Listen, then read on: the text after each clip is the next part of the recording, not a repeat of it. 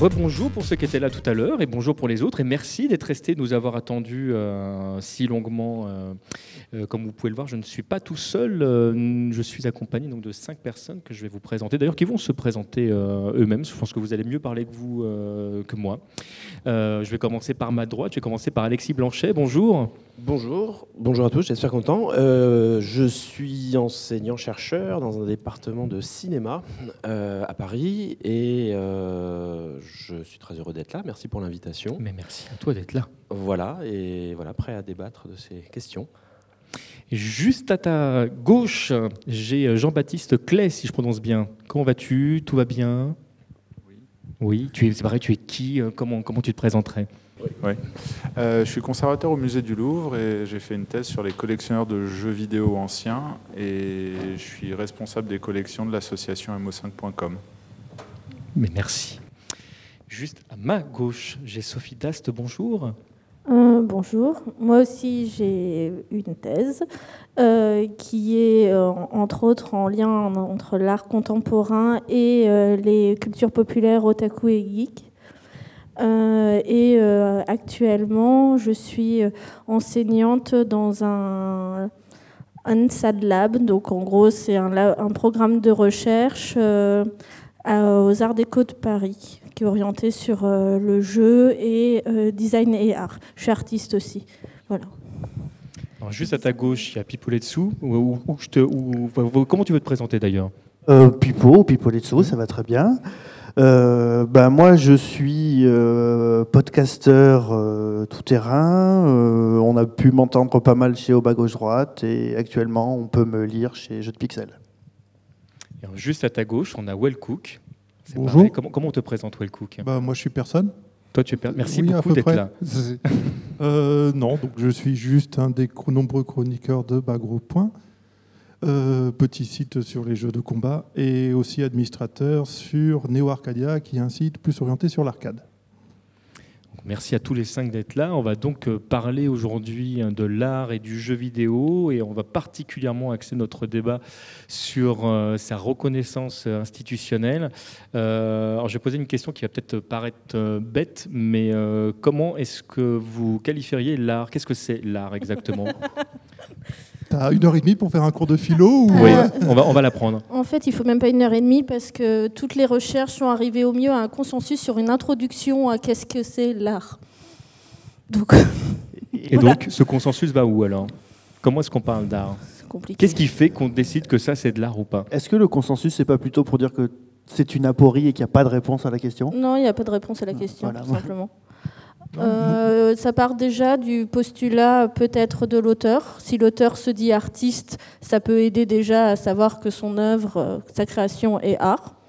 Euh, après, ça peut être juste une réception, c'est-à-dire que si on prend le jeu, euh, le jeu vidéo, moi je le conçois en fait comme tous les autres médias qui sont déjà reconnus comme des arts, comme un, média à potentiel artistique. C'est-à-dire que c'est pas parce que c'est une sculpture que cette sculpture est un chef-d'œuvre. C'est pareil pour les jeux vidéo. Toute création n'est pas non plus œuvre dedans, selon mon point de vue. Mais euh, il peut y en avoir. Après, là, dans ces pièces-là, euh, certaines œuvres qui ne sont pas vues par leurs auteurs comme des œuvres d'art peuvent être pensées comme telles. Donc ça, c'est c'est encore un autre débat. Euh. Il ne faudrait pas définir, je dirais, trois pôles qui seraient euh, l'auteur, l'objet et le public? C'est à moi que tu t'adresses en fait là. C'est à tout le monde. Tu veux dire quoi je, me, consensus euh, euh, Oui, je pense en fait qu'il y, a, qu'il y a de ça en fait. Il y a l'auteur, l'œuvre en elle-même, le public et euh, d'un point de vue personnel, pour moi, les jeux de Ueda Fumito sont en fait des œuvres d'art d'un point de vue qui appartiennent aux médias vidéoludiques. Après, selon Ueda Fumito, ce n'est pas le cas. Euh, et, après, je ne sais pas me placer du point de vue de l'œuvre, en fait.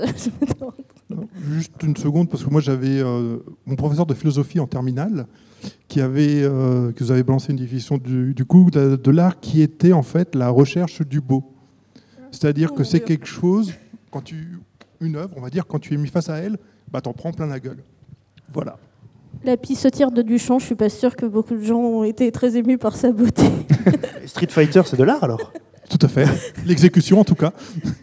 On prend plein la gueule. Mais on reviendra un beau sur les. combat, c'est très beau. hein. On reviendra sur les justement les différents types d'art euh, en général.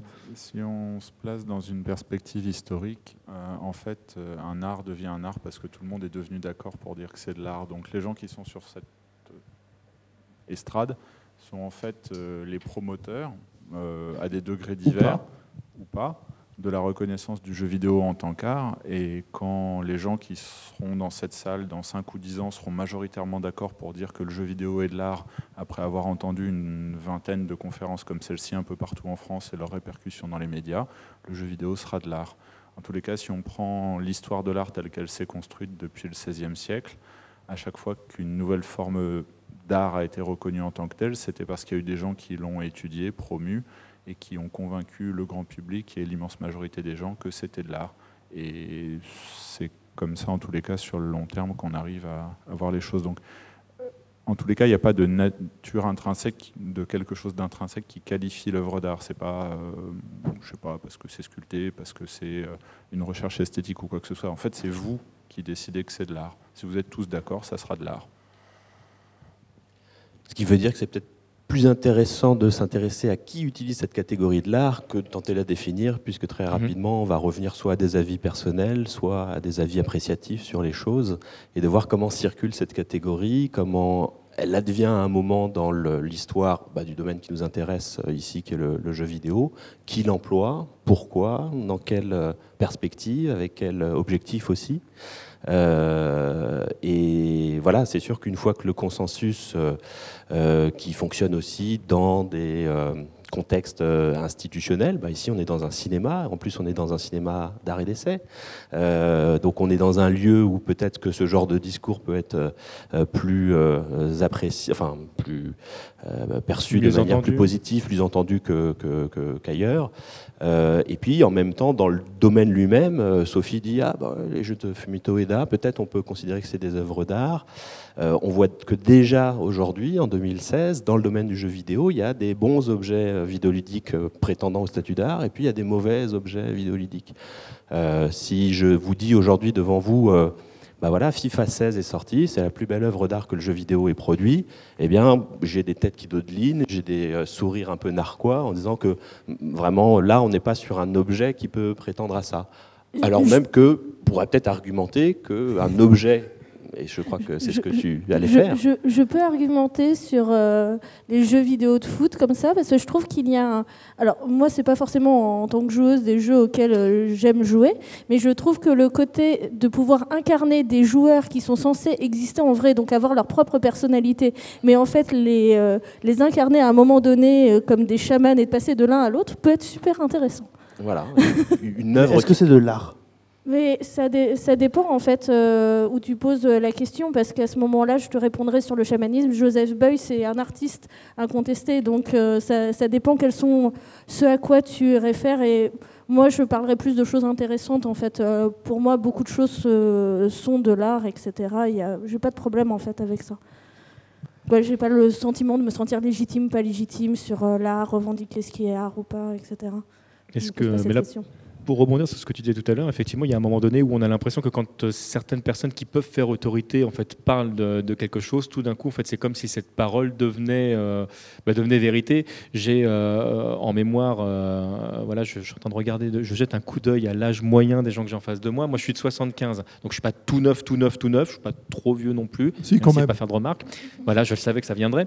Le, moi, quand j'étais quand j'étais plus jeune, on voyait très souvent à la télé les, les films de De Funès, par exemple. Il y avait un côté super ringard en fait euh, au film de De Funès quand ça passait à la télé.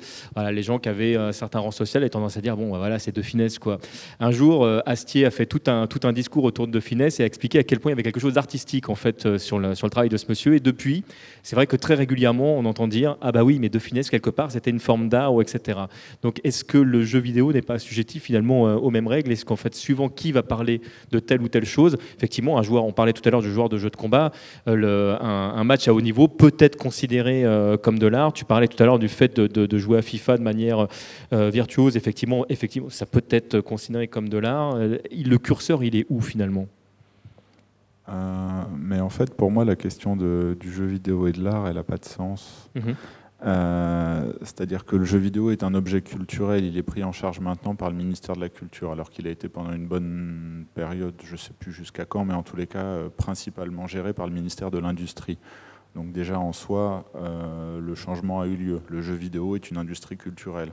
Il est dans les statistiques des industries culturelles, dont acte, c'est un bien culturel. Maintenant, il faut distinguer ce qui relève de l'art, ce qui relève du bien culturel et ce qui relève du patrimoine. Donc c'est trois sujets qui sont différents et complémentaires, hein, bien sûr. Mais, euh, je pense qu'en fait, quand on parle d'art et de jeux vidéo, la question, c'est euh, gérer euh, essentiellement l'ego des pratiquants du jeu vidéo mhm. et des grands fans. c'est un objet qui a été très méprisé. Je ne pense pas qu'il le soit encore autant qu'on le pense quand on voit le peu de... Il y a de temps en temps un article un peu odieux, un politique qui dit une bêtise en disant que les jeux vidéo rendent violents, bêtes, gros ou tout ce qu'on veut. Bon, ça se fait plus trop, je pense que ça c'est un truc qui est derrière nous, mais il y a pourtant une soif de reconnaissance du loisir qui est encore forte chez les pratiquants, et je pense que ces questions sur le jeu vidéo est-il un art, c'est juste une question de savoir si on se respecte soi-même en tant que gamer ou en tant que ce qu'on veut, mais ça vaut pour le jeu vidéo comme ça peut valoir pour n'importe quel sport. Alors non pas que je fasse spécifiquement un parallèle jeu vidéo sport, mais c'est des choses que je repère aussi concernant le football, où il y a une forte attente de légitimité sociale et chez les pratiquants, chez les fans de foot, ils sont très fiers quand ils ont, euh, dans les émissions un peu sérieuses ou quand ils ont des, hommes politiques sérieux qui se révèlent fans de foot, ça leur fait très plaisir. Je crois qu'on est vraiment dans la même chose pour le jeu vidéo. Et, euh, je pense qu'il y a un autre problème qui se pose avec ça. Si vous essayez de faire le jeu, ah, de faire du jeu vidéo un art, vous faites aussi du jeu vidéo un champ d'études séparé du reste de la culture vous créez des petites chapelles intellectuelles, vous allez créer des spécialistes de telle ou telle chose dans le jeu vidéo. Et ça, c'est un mouvement que j'observe depuis quelques années qui m'attriste profondément. Euh, le jeu vidéo est en train de suivre le même chemin que ce qui s'est produit pour la bande dessinée en France, c'est-à-dire mmh. qu'aujourd'hui, les gens qui étudient la bande dessinée sont essentiellement des snobs. Euh, le discours... Comme le euh, jazz, il y a...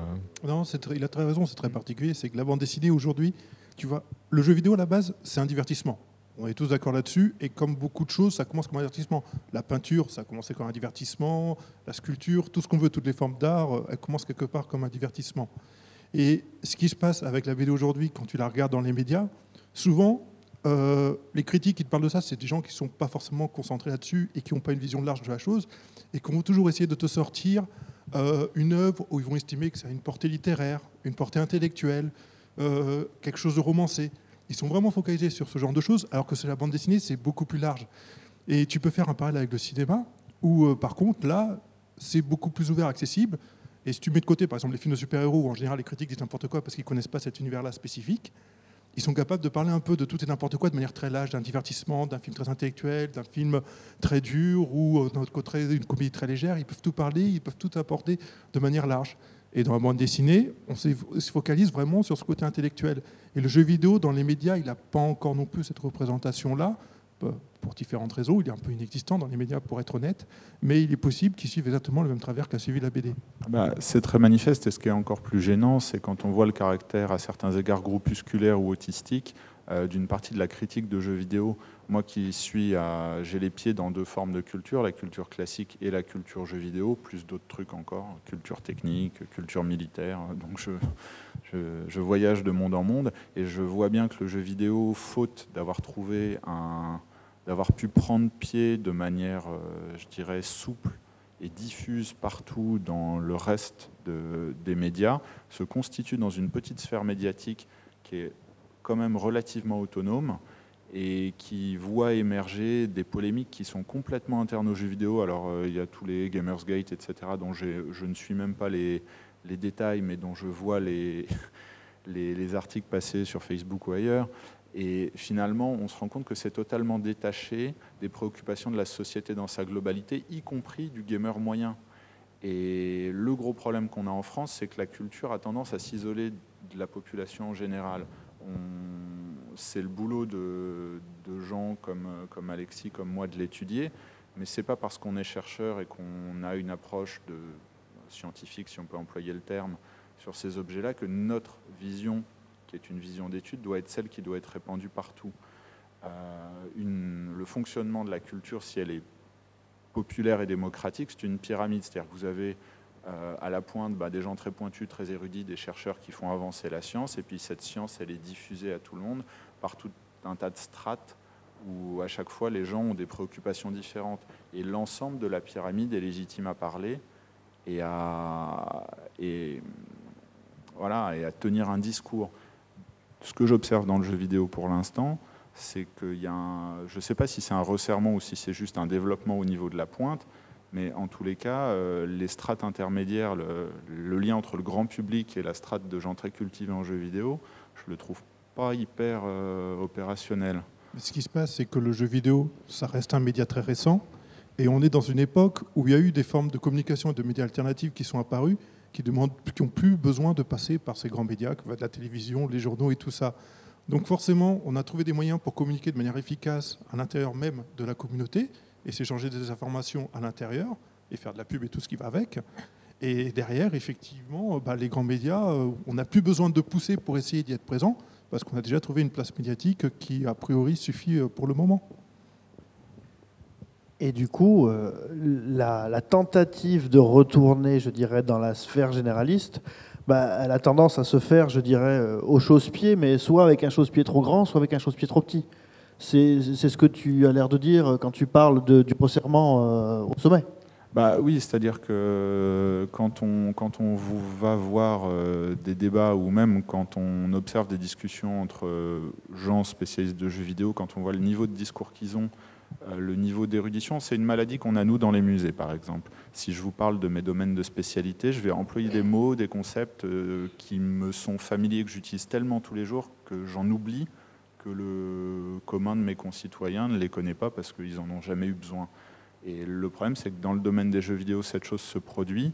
Euh, moi, je suis très préoccupé en tant que professionnel de la culture de la rupture entre la culture et la population. Parce qu'il y a un problème aussi plus globalement politique en France, mais euh, les institutions culturelles n'arrivent pas à parler au grand public. Et le jeu vidéo peut être un excellent moyen pour nous euh, de, raccrocher les wagons, entre guillemets, euh, à savoir que le jeu vidéo, contrairement à ce que tout le monde pense, n'est pas une culture nouvelle. Le jeu vidéo est complètement baigné dans notre culture ancienne. Euh, vous prenez des éléments de culture chrétienne si vous, preniez le temps de lire en détail la Bible, ou à l'inverse d'aller voir du côté du Japon, euh, à piocher dans la culture classique, tout ce qu'on pense être de grandes innovations aujourd'hui, vous verriez que c'est en fait complètement baigné de notre culture ancienne. Donc ces médias contemporains, on peut les utiliser, nous, professionnels de la culture classique, pour faire venir le grand public.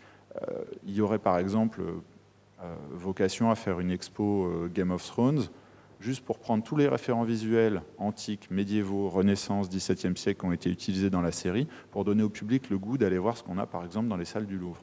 Bon, ça, c'est des choses qu'on ne fait déjà pas, mais on aurait pu espérer qu'un jeu vidéo populaire avec, je dirais, une presse jeu vidéo ou un, un, monde de promotion du jeu vidéo très ouvert pourrait venir nous chercher. Et malheureusement, le jeu vidéo est en train de se refermer sur des, sur des préoccupations, je pense, un peu groupusculaires, et euh, c'est pas une bonne chose. Enfin, je suis assez critique, pardon. Comment on définit euh, le, jeu, le, jeu, vidéo? Puisqu'on en parle depuis tout à l'heure. Je discutais euh, il n'y a, a, pas si longtemps que ça euh, avec, une, avec une personne qui me disait que elle trouvait que je jouais beaucoup aux jeux vidéo. il s'avère que moi, malheureusement, j'ai pas le temps de jouer autant que je voudrais parce que ma vie de tous les jours ne me permet pas. C'était une personne qui passait beaucoup de temps sur Candy Crush. Et pour elle, c'était pas vraiment du jeu vidéo parce que c'était sur son téléphone, donc il n'y avait pas de, il y a pas cette réflexion-là. Qu'est-ce qui fait, quelle est la limite du jeu vidéo? À partir de quel moment on parle de jeu vidéo? Euh, je, crois que ce que tu évoques là, c'est qu'il y a déjà des phénomènes de distinction, de, différenciation entre ce qui est d'un bon côté, appréciable, d'un bon objet euh, euh, qui est légitime, auquel on peut légitimement jouer, puis un autre qui est, voilà, Candy Crush, c'est pas du jeu vidéo, de mon point de vue. et surtout, on se rend compte que les. Moi, c'était une un test que je fais souvent avec mes salles de, cours, hein, qui jouent aux jeux vidéo, puisque j'ai des étudiants, ils ne sont pas forcément joueurs de jeux vidéo. Et puis, il y a 10 ans, j'avais 4-5 euh, mains sur un groupe de 35 qui se levaient. Et euh, aujourd'hui, euh, je me retrouve avec une trentaine de mains levées. Bon, ok, donc vous me dites que vous jouez aux jeux vidéo, mais alors les 5 qui n'ont pas levé la main, vraiment, vous ne jouez pas Et puis en détricotant, on se rend compte que si, il y a quand même bien une petite appli euh, sur, euh, sur le, téléphone, il y a quand même bien des petites sessions sur l'ordinateur quand on procrastine et qu'on on fait pas ce qu'on doit faire, etc. Et donc finalement, euh, il y a des formes très variées de, de jeux vidéo, parce qu'il y a une histoire ancienne, Jean-Baptiste l'a rappelé, du, du, jeu vidéo, de ses rapports avec d'autres formes ludiques qui précèdent et qui sont réactualisées par le, le jeu vidéo. Et là aussi, on retombe un peu sur le problème définitionnel qui fait que à part revenir à une espèce de, définition, d'observation des rapports entre un joueur, une machine et puis des images sur un, écran, euh, on, va avoir quelque chose de très large qui va euh, euh, englober pas mal de choses et que très souvent c'est l'appel de l'idée que c'est ludique, que c'est du jeu qui va différencier une partie de jeu de PC d'une utilisation d'un logiciel comme Word ou Excel. Alors qu'il y a des jeux qui sont programmés en Excel. Probablement, c'est donc c'est bien l'attitude euh, qui est aussi un, facteur de caractérisation. Est-ce qu'on joue quand est-ce que le jouant joue quand, quand, il pratique un, objet? Après, si tu veux donner une définition très fondamentale du jeu vidéo, c'est déjà c'est un jeu. Bon, ça, on va pas recommencer définition de jeu, et ça demande une interaction avec un écran. C'est la base du jeu vidéo, c'est ça. Après, la manière dont gérer l'interaction, et euh, le retour qu'on a d'expérience, tout ça, il y a plein de variétés différentes. Mais la base, c'est vraiment juste ça. Alors j'ai envie de te poser une question. Alors quid des, euh, des jeux qui ne se font qu'au son, du coup, parce qu'il y en a de plus en plus qui se passent totalement d'écran et qui sont quand même considérés comme du jeu vidéo Ça devient un peu plus du jeu électronique.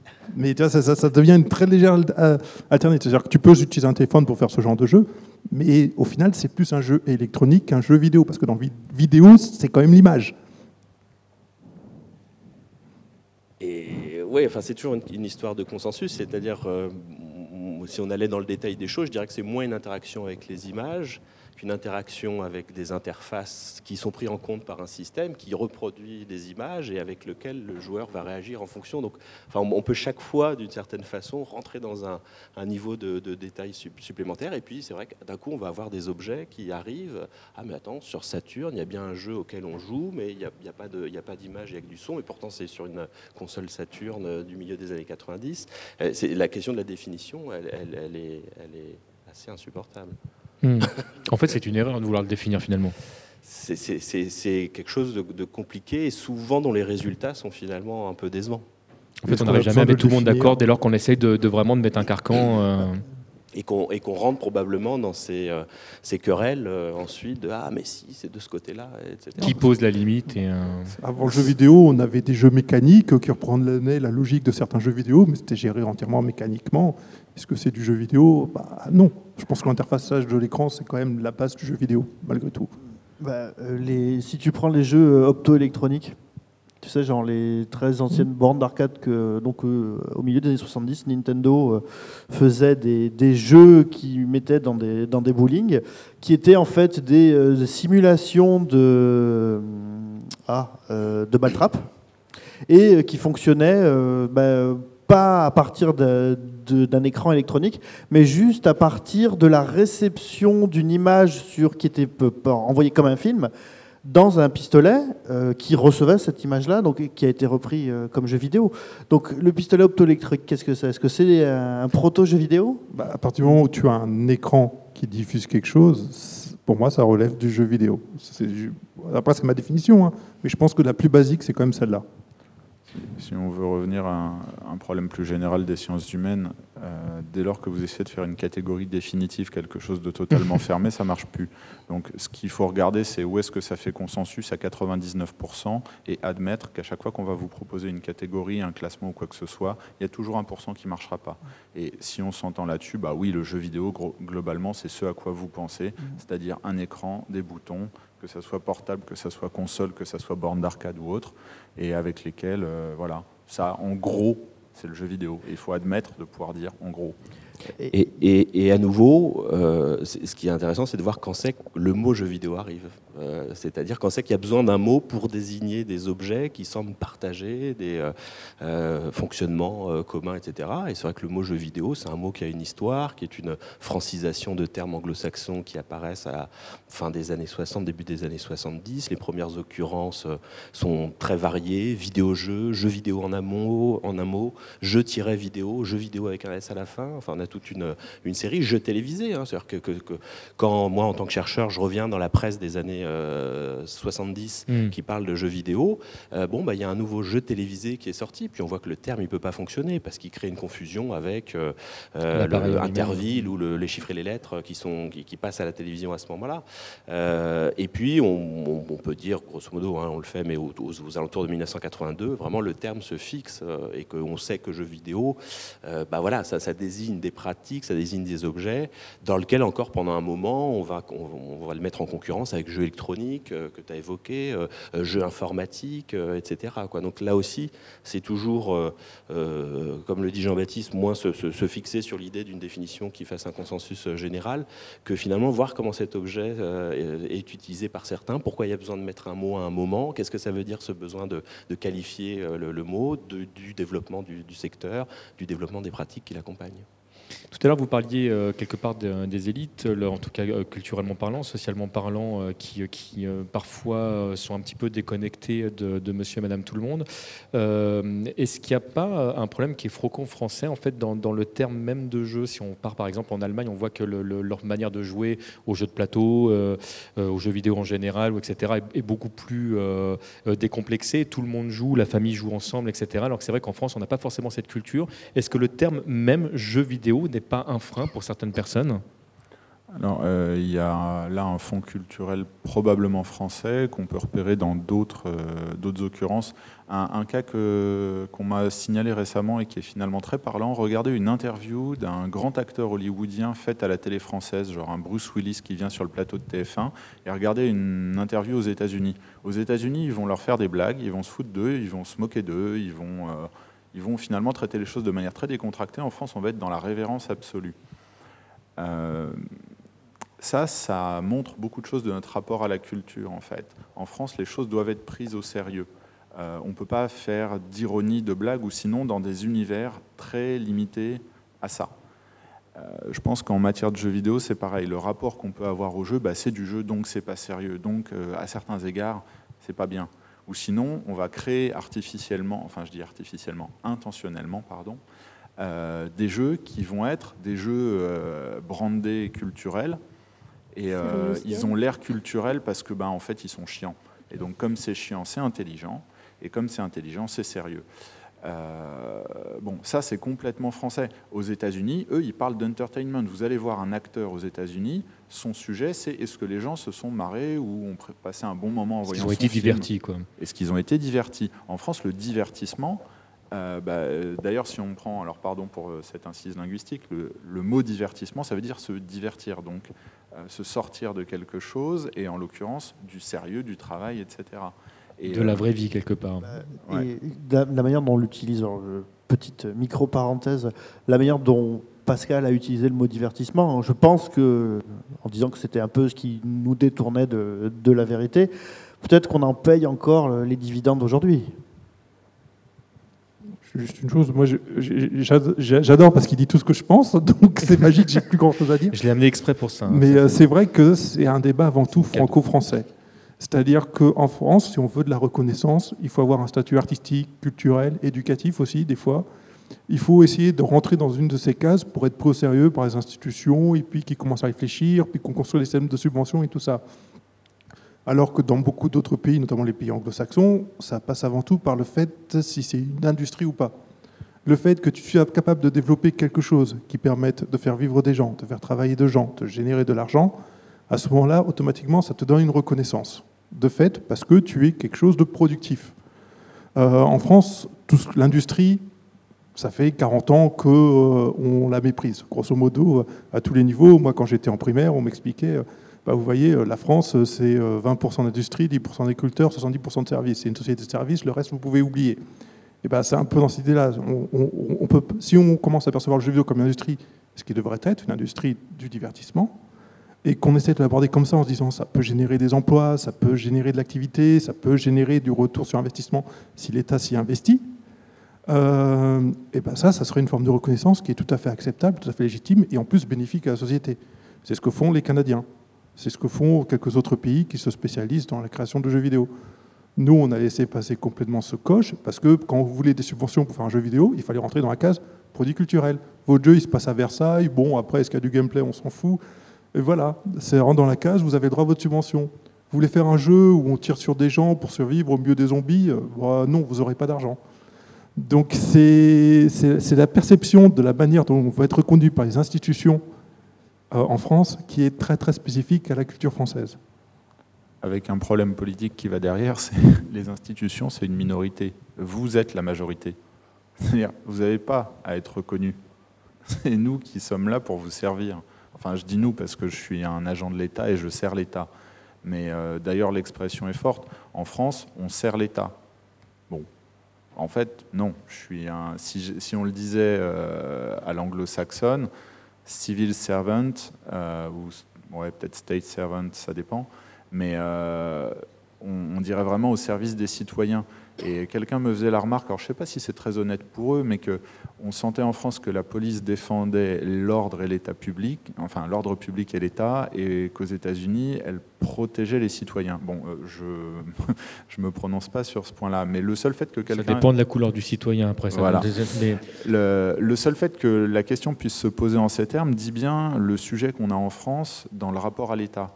Euh, L'État est en fait une grosse machine qui tient le pays, je pense quand même pour son bien, mais qui, à certains égards, par ses procédures, sa complexité, euh, est lent à s'adapter à la réalité des citoyens. Vous, la majorité des citoyens, jouez aux jeux vidéo. Donc la question de la reconnaissance du jeu vidéo par l'État ne devrait même pas se poser. En fait, nous devrions juste être là à prendre en compte un mouvement de société qui s'est produit et donc nous adaptons notre structure au service, au meilleur service possible pour les gens autour de ça.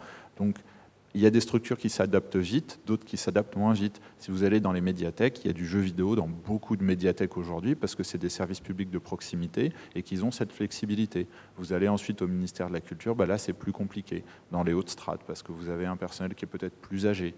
Euh, parce qu'on arrive en haut dans un ministère plutôt à la fin de la carrière qu'au tout début, et donc il y a des effets de génération qui vont se jouer, il y a plein de choses comme ça, les institutions sont conservatrices.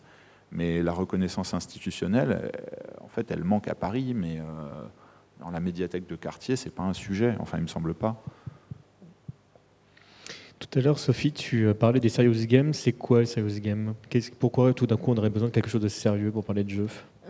Souvent ce terme, euh, je ne suis pas une spécialiste du serious game, mais on qualifie souvent de serious game en fait des simulateurs, des simulations. Alors il y a ça pour des apprentissages, beaucoup. Euh, apprendre par exemple à bien manier un outil pour le bois, euh, pour des trucs plus dangereux, etc. donc il y a ça, il y a aussi ça sur les traumatismes de guerre, des simulateurs pour les pour euh, les soldats qui ont vécu apparemment l'horreur, etc., qui ont du mal à s'en remettre. Donc ça, ça apporte le nom de Serious Game. Après, il y a certainement d'autres jeux dits sérieux, mais c'est et ça correspond au fait que ça soit très moche en règle générale aussi visuellement, c'est assez important aussi. Euh, mais ça, euh, je me demande même s'il n'y a pas un côté, l'idée de l'intellectuel qui refuse l'immersion en fait réellement. Comme c'est moche, je peux garder ma distance, et comme je peux garder ma distance, je peux garder mon sens critique.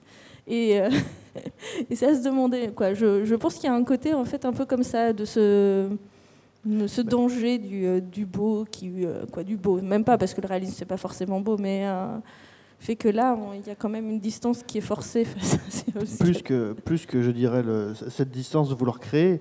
moi, moi, je trouve que le, le, concept même de Serious Game, c'est de dire j'ai une idée et cette idée, porte par tous les moyens possibles et imaginables, sans me soucier que j'utilise un média particulier et que c'est les moyens de ce média que je vais devoir utiliser. Ce qui fait que, je ne vais pas donner de chiffres, mais genre 99,9% du temps, les serious games desservent, portent une cause qui est souvent tout à fait intéressante, mais sont la plupart du temps des jeux merdiques.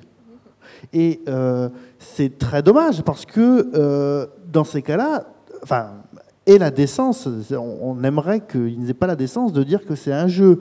Dit, j'ai voulu créer un outil de communication autour d'un sujet qui est extrêmement intéressant. Euh, pour avoir des, bénéfices thérapeutiques, pour informer sur une thématique particulière. Et j'ai utilisé un média sympa qui a l'air de monter, qui est le jeu vidéo, en crachant à la gueule de l'objet jeu vidéo, en fait.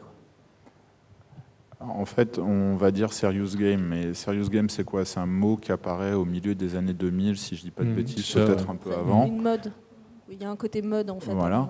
Et euh, j'ai un souvenir assez, assez frappant quand on préparait l'expo Game Story. On a dû rédiger euh, le catalogue. Juste, tu peux recontextualiser. Ah, euh, pardon. c'est donc une expo de jeux vidéo qu'on a fait au Grand Palais, l'histoire du jeu vidéo. On avait une, une, belle salle pour faire ça et on a rédigé un catalogue. J'en ai rédigé la plus grande partie et donc j'ai fait des recherches documentaires pour préparer ma rédaction. Donc j'ai été dans les bases de données d'articles de chercheurs puis j'ai sorti tout ce que je pouvais. Bon. Et alors c'était assez génial parce qu'en fait, qu'est-ce qu'on avait sur le jeu vidéo? Alors vous pourriez euh, imaginer qu'on allait avoir des articles sur les types de jeux vidéo, sur l'évolution, sur rien du tout. Vous aviez une tripotée d'articles, mais des quantités absolument surréalistes d'articles sur l'addiction, effectivement. Et l'autre truc, c'était le serious game. Et en fait, qu'est-ce que vous aviez? Vous aviez le reflet des préoccupations de carrière universitaire des gens qui bossaient sur le jeu vidéo. C'est-à-dire que vous aviez d'un côté les psychologues qui s'étaient emparés du sujet addiction parce que ça leur donnait une légitimité pour travailler sur le sujet jeu vidéo au sein de leur fac, parce que l'addiction, attention, maladie, danger, donc là, il faut un chercheur qui bosse dessus. Un ou dix ou quinze, c'est pas mal, et puis comme ça, ils ont des postes. Et puis vous aviez le serious game, parce que bah, comme c'est sérieux, bah, c'est bien. Donc ça permet de mettre un pied dans les facs euh, qui vont avoir une orientation, par exemple, sur la pédagogie des adultes ou euh, sur la sociologie. En fait, ces, trucs-là n'avaient aucune réalité. L'addiction aux jeux vidéo, c'est quelques articles dans la presse euh, lancés par les mêmes polémistes qui vous disent que ça rend gros, violent et tout ce que vous voulez. Et, et le serious game, en fait, je ne sais même pas quelle réalité économique ça avait réellement, si c'était pas juste un truc qui n'existait que parce que des gens avaient envie que ça existe, indépendamment de toute réalité économique. Mais euh, sinon, c'est juste la continuité du logiciel ludo-éducatif et de ce que les plus âgés présents dans cette salle ont pu connaître euh, sous forme de cassettes interactives qu'on passait sur des télés dans les années 80 dans les écoles. Mais bah oui, en gros, euh, c'est une mallette pédagogique un peu évoluée. C'est tout aussi chiant. Et voilà. Euh, j'ai un souvenir d'un, pour le coup, pour revenir au, contexte institutionnel de l'université, d'une journée d'études autour du jeu qu'on avait organisée il y a, a 4-5 ans. Et la, présidente de la fac, à l'époque, euh, vient ouvrir. Traditionnellement, elle vient euh, faire quelques mots. Et elle était très contente qu'on réfléchisse sur le, jeu avec des sociologues, avec des, des, gens qui étaient plutôt esthéticiens, d'autres plutôt du côté des ce qu'on appelle les sciences de l'information et de la communication.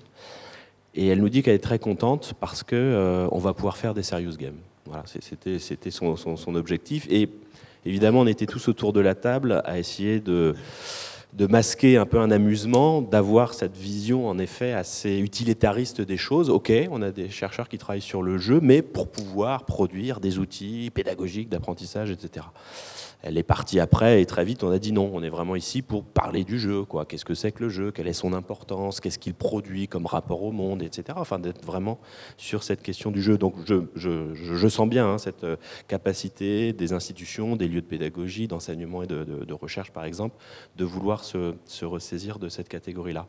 Et en même temps, si on remonte le fil de l'histoire du jeu vidéo, si on va au-delà des années 70, euh, et des jeux d'arcade et des bornes d'arcade. Si on va euh, vraiment dans, les tout débuts de, des jeux vidéo, vous avez, euh, si je ne dis pas de bêtises, fin 62, chez IBM, une réunion entre des profs d'économie et des programmeurs pour faire un jeu qui s'appelle Amourabi. Hein. Vous avez juste à, faire Amourabi sur Google et vous tomberez sur des versions recodées en PHP.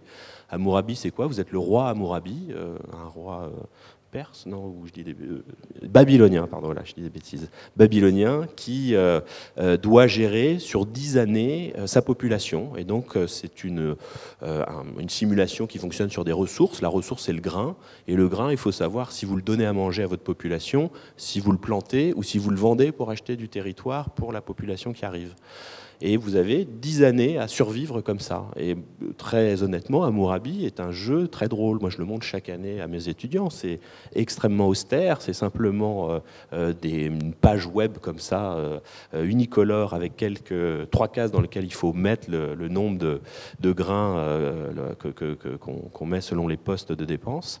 et l'air de rien, on se fait encore prendre, 45 ans après la sortie de ce jeu, à vouloir essayer d'arriver jusqu'à la dixième année où on, nous dit quel roi on a été. Quoi. Si on a réussi à maintenir notre population, si on l'a fait baisser terriblement parce qu'on n'a pas vu venir euh, les rats qui dévorent les, euh, récoltes ou la peste qui vient tuer tout le monde, ou si au contraire on a été un, roi qui a su développer euh, et faire fructifier sa, population, etc.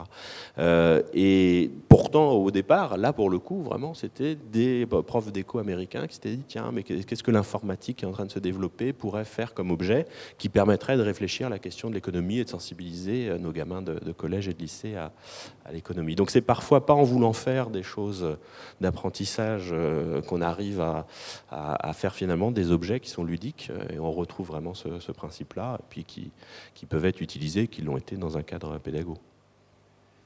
Mais ça a d'abord été pensé comme un jeu ou comme un outil pédagogique? D'après les, éléments qu'on a, il semble que c'est une rencontre. Qu'est-ce que, vous pouvez nous apporter? Comment on pourrait utiliser ça? Une réflexion euh, entre... Parce qu'on peut voir que, par exemple, euh, là, si les deux sont arrivés sur un niveau de à un niveau de pair, donc les économistes disent bah, notre idée c'est ça et on pourrait le modéliser de la manière suivante. Et IBM s'est dit bah, du coup ça permettrait d'utiliser notre matos. Ce qu'on voit quand même aujourd'hui à propos des questions de subvention, c'est que euh, on a souvent un, financeur qui dit bon bah on est euh, dans les années 2010, euh, faut qu'on fasse un serious game, on vous file je sais pas trop quel argent pour faire un serious game, mais comme c'est notre argent, il faut bien que vous vous mettiez dans la tête qu'il faut faire passer le message sans leur dire, sans laisser la place, je dirais, aux gens qui vont recevoir l'argent, pour leur dire faites un jeu.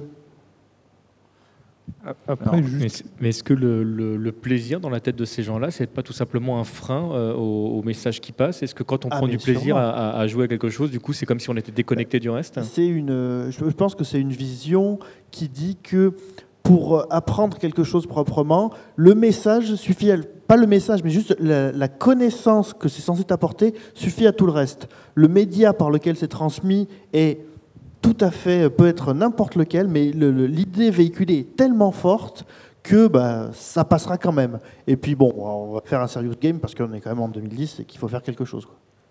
Ça, reste le problème qu'on a à adapter l'infrastructure de l'État à l'état de la civilisation qu'on a atteint on a aujourd'hui des gens qui, du fait d'un trop, grand, nombre de couches, sont trop éloignés des préoccupations du, commun des mortels. Et euh, je vais vous dire, j'en fais partie. J'en fais partie. Je vis dans un monde, ma préoccupation, c'est la recherche sur des objets en, jade issus de l'Inde islamique. J'en classe 2000. Voilà. Ça va être ma deuxième thèse. Je pense que personne ici en a rien à faire. Ça participe, c'est une micro-goutte dans l'océan de la science et je serais content de l'avoir apporté à la fin de ma vie. Mais il est important que les gens qui prennent des décisions pour euh, nos concitoyens et sur le fléchage de l'argent du jeu vidéo, entre autres choses, soient conscients de la, réalité des attentes et des capacités de réception des gens. Le problème des campagnes qu'on peut avoir dans beaucoup de domaines, hein, et je crois que la santé est un bon exemple, c'est la ringardise absolue des choses en regard de, ce que les gens peuvent recevoir les antibiotiques, c'est pas automatique. Voilà un bon slogan qui a bien fonctionné, mais pas suffisamment.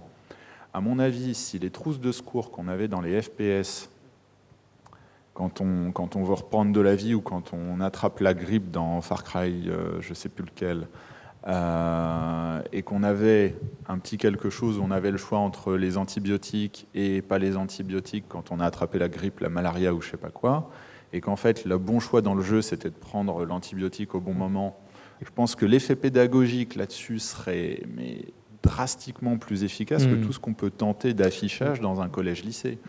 Et euh, voilà, c'est là aussi que le jeu vidéo n'est pas compris.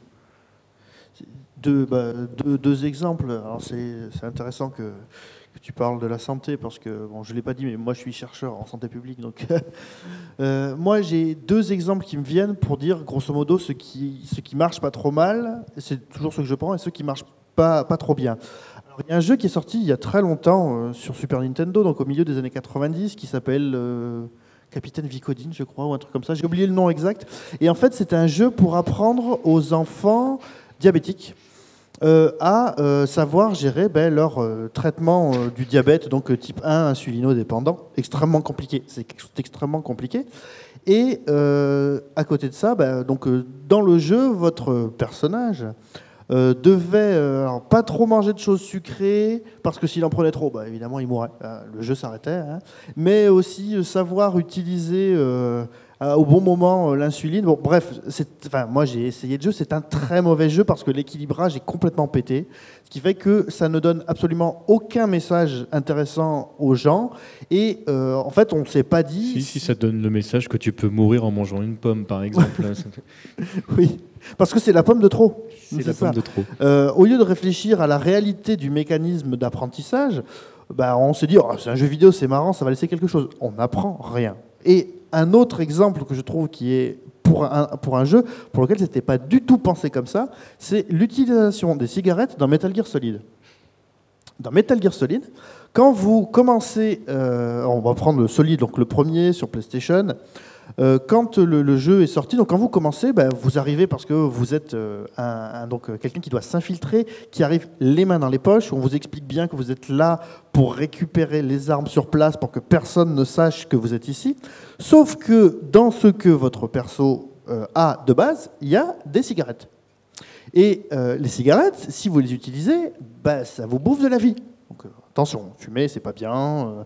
et si vous fumez en continu, vous perdez de la vie. Sauf que les cigarettes, à un moment donné dans le jeu, sont les seuls objets qui vous permettent de voir les lasers qui barrent une pièce. Donc, ce que le jeu. Alors évidemment, il y a un mécanisme ludique qui dit bah, regarde, c'est le seul objet dont tu disposes qui te permet de voir ces lasers, mais pour autant, euh, c'est pas le truc que tu peux garder tout le temps à la bouche pour avoir la classe, parce qu'évidemment, le personnage de Snake a été conçu pour avoir la classe. En plus, avec la clope au bec, il a encore plus la classe. Mais si tu gardes la clope en permanence, bah, forcément, euh, ça va bouffer toute ta vie et tu vas finir par mourir. Donc, cet objet qui n'était pas du tout pensé pour euh, le moindre message de santé publique, je trouve, enfin, on pourrait l'utiliser de manière assez pertinente. Sauf qu'évidemment, le jeu n'était pas du tout pensé, c'est pas du tout un serious game. Et quand vous essayez d'expliquer aux gens que bah, pour faire un serious game, il y a des jeux, il y a des jeux avec des mécanismes ludiques qui existent et qui sont mille fois plus efficaces que euh, juste le message de dire fumer c'est pas bien, on vous regarde un peu de manière euh, étrange. Je pourrais prendre aussi l'exemple du jeu vidéo en musée. Alors là, c'est assez dramatique mais ça vaut pour tout ce qui est multimédia en musée. Ça fait 30 ans, 40 ans que des gens qui ne pratiquent ni le multimédia, ni le numérique, ni les jeux vidéo de manière euh, courante commandent des multimédias et du jeu vidéo pour les musées. Alors ce qui est génial, c'est qu'on arrive à produire des trucs de très grande qualité. Euh, j'ai vu des dispositifs extraordinaires, sauf que ça coûte extrêmement cher à développer. Généralement, on peut en mettre un ou deux dans le musée parce que ça coûte très cher. Résultat, on ne peut pas le déployer partout. Donc déjà, on investit beaucoup de temps et d'argent dans quelque chose qu'on n'arrive pas à déployer massivement. Donc pas, ça ne devient pas un outil de pédagogie commun, ça devient juste un pop-up quelque part dans le musée. L'autre truc qu'on a commencé à découvrir, parce qu'il y a eu beaucoup d'études là-dessus, c'est qu'en fait, contrairement à la pensée magique euh, couramment répandue, ça ne fait pas venir les jeunes. Voilà, c'est-à-dire le jeu vidéo et le numérique n'attirent pas les jeunes ils vont attirer une population jeune ou pas jeune, aisée, massivement. En tous les cas, plus aisée que la cible que nous devons avoir, qui est la totalité de la population. Donc ça ne fait, en gros, c'est la fracture numérique, hein, ça ne fait que renforcer les inégalités d'accès au musée. Un autre, euh, une autre constatation amusante qu'on a fait, le public qui vient au musée va passer une heure ou deux au musée grand maximum, bon, en moyenne en général ça varie d'un musée à l'autre, mais on va, partir sur des figures générales. Donc il arrive au musée. Première préoccupation, mettre son manteau au vestiaire, trouver des toilettes pour aller faire une petite pause pipi et se préparer à marcher pendant une heure dans des salles. Est-ce que là, il a envie d'aller prendre en main un truc multimédia ou un jeu vidéo ludique pour lui expliquer comment fonctionne le musée? Déjà, il est perdu dans l'espace. C'est comme quand vous, vous allez, je sais pas, pour la première fois dans un aéroport que vous connaissez pas, ou dans une gare ou n'importe quelle ville. Vous êtes perdu. Donc, est-ce que le multimédia à ce moment-là va être la bonne solution? Admettons, vous allez quand même prendre le multimédia. Alors là, vous arrivez, vous l'ouvrez, vous l'allumez, puis vous avez deux objectifs différents. Il y en a un qui est de comprendre comment marche le multimédia, et l'autre qui est de voir les choses que vous avez à voir dans les salles. C'est un jeu dans le jeu. voilà. Donc la, conclusion de ça, c'est est-ce que le, jeu vidéo dans cet usage-là a été utile au musée? En pratique, non. Par contre, il y a des jeux vidéo qui se sont amusés, euh, les Assassin's Creed, à reconstituer des espaces historiques entiers, à reconstituer des époques avec une, euh, une fidélité assez importante quelques pinailleurs dont moi pourraient par exemple remarquer que dans le premier Assassin's Creed, l'épée que porte l'assassin en fait est une épée marocaine du 19e siècle. Mais euh, il y a dix spécialistes en armes islamiques au monde qui l'auront remarqué. Euh, ce point levé, euh, ces jeux-là ont fait énormément pour les musées, parce qu'ils ont donné les goûts des périodes historiques à tout un ensemble de gens. Et je pense que le jeu vidéo, plutôt que de faire du serious game, ou plutôt nous, institutions, plutôt que de faire du serious game, aurions beaucoup à gagner, et c'est un chemin qui est en train d'être pris, à faire des partenariats avec le monde du jeu vidéo pour leur fournir des contenus que nous avons. Nous avons l'histoire hein, sous forme de bouquins, de documentation, d'œuvres dans nos salles. On a le matériau brut. Et je pense que le bon chemin pour nous, euh, je suis très centré sur les institutions culturelles, pardon, hein, mais c'est une préoccupation.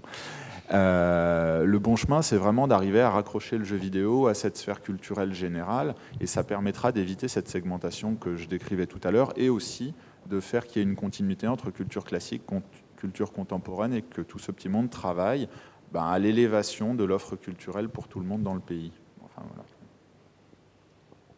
Juste une chose, vu qu'on parlait de Serious Games, ça me rappelait une chose qui s'est passée il y a quelques années. C'était L'Oréal, si je ne dis pas de bêtises, qui avait fait développer un jeu vidéo accessible sur Internet qui était destiné ou présenté comme outil de recrutement. Donc moi, je suis très curieux, je suis allé jouer. Et le truc, c'était un petit peu, on arrive, en fait, on est un peu comme un stagiaire, et puis on rentre dans la vie de stagiaire, on discute avec les gens au travail, puis on nous confie des missions, on fait des trucs à droite à gauche. Et joué à ça, je me suis dit, mais comment ils peuvent évaluer les performances des gens? C'est-à-dire que tout est dirigiste, il n'y a quasiment aucun choix, donc il n'y a aucune pertinence dans l'analyse. C'est peut-être une performance de savoir écouter, de faire exactement ce qu'on dit. Oui, c'est peut-être une performance. Et après, j'ai réfléchi, je me suis rendu compte d'une chose, c'est que ce n'était pas un outil de recrutement, c'était un outil de marketing. C'est un outil qui essaie de te vendre l'ambiance d'une boîte en te disant, regardez, on est cool, entre nous, à l'intérieur, on se passe bien. Et tu vois que là, il y a un espèce de biais, parce que on essaye d'utiliser le jeu vidéo pour toucher une audience plus jeune, mais en réalité, quand on finit par faire un contenu insipide, ça n'a aucun intérêt et en fait, on dépense de l'argent pour rien. Un peu comme dans les musées, quand tu parles justement de, mettre des, interactions qui finalement touchent assez peu de personnes. Alors pour le coup, j'ai un contre-exemple. Euh, c'est une start-up qui a monté, euh, qui travaille sur la gamification, donc exactement le même principe. Alors eux, ils ont, ils ont juste rappeler ce que c'est que la gamification. Oh pardon, euh, jargon. Vous voyez, comme je vous le disais, on vit dans notre jargon. Sinon, je ne sers à rien. Donc, donc c'est la gamification, c'est le fait de rajouter du jeu vidéo dans un peu tout partout pour rendre toute forme de travail plus cool. Donc c'est indépendant de, du serious game. C'est le fait, si vous êtes caissière ou caissier, par exemple, de savoir combien vous avez réussi à passer euh, d'objets à l'heure, par exemple, et que vous avez des points quand euh, vous faites ça. C'est une forme de gamification. Et donc, Motiver les gens au travail. Ils ont créé pour une marque de cosmétiques, c'est pour ça que j'y pensais, un système de jeu en interne où les commerciaux peuvent tester leur connaissance de la gamme de produits. Et donc, ils ont des quiz et ils marquent des points. Et ceux qui marquent le plus de points euh, ont des petites récompenses euh, financières, enfin des choses qui, ont un impact professionnel pour eux. Et en fait, ce, ce, système de quiz est apparemment assez simple et rigolo. Je ne pense pas que ce soit un jeu vidéo à proprement parler, mais ça relève du champ du serious game. Et en fait, ça marche bien. Et ce qui est très intéressant, c'est pourquoi ils ont fait ça Parce qu'ils avaient eu une étude sur leurs représentants de commerce et tous leurs commerciaux qui montrait qu'en fait, la gamme était trop vaste euh, et en tous les cas trop mal connus des commerciaux et qui ne connaissaient pas tous les produits, tous les conditionnements, toutes les choses comme ça. Et donc, ils ont réussi avec ce truc-là à vraiment homogénéiser la connaissance de la gamme par leurs commerciaux, ce qui fait qu'ils étaient capables d'avoir euh, bah, une gestion vraiment industrielle de leur politique commerciale. Alors c'est pas du tout rigolo et c'est pas sexy, mais apparemment dans ce cas-là, ça a marché.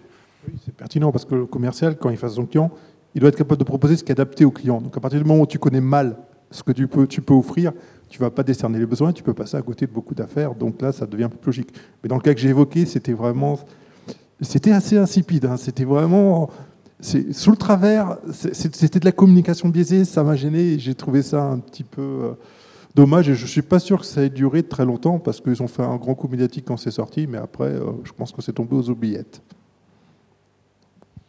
En termes de reconnaissance, euh, pour revenir sur, euh, sur le cœur de notre sujet, euh, en termes de métier, le jeu vidéo est un, est un média qui, bah, qui incorpore beaucoup de métiers différents. On peut être musicien, on peut être réalisateur, on peut être codeur, etc. etc.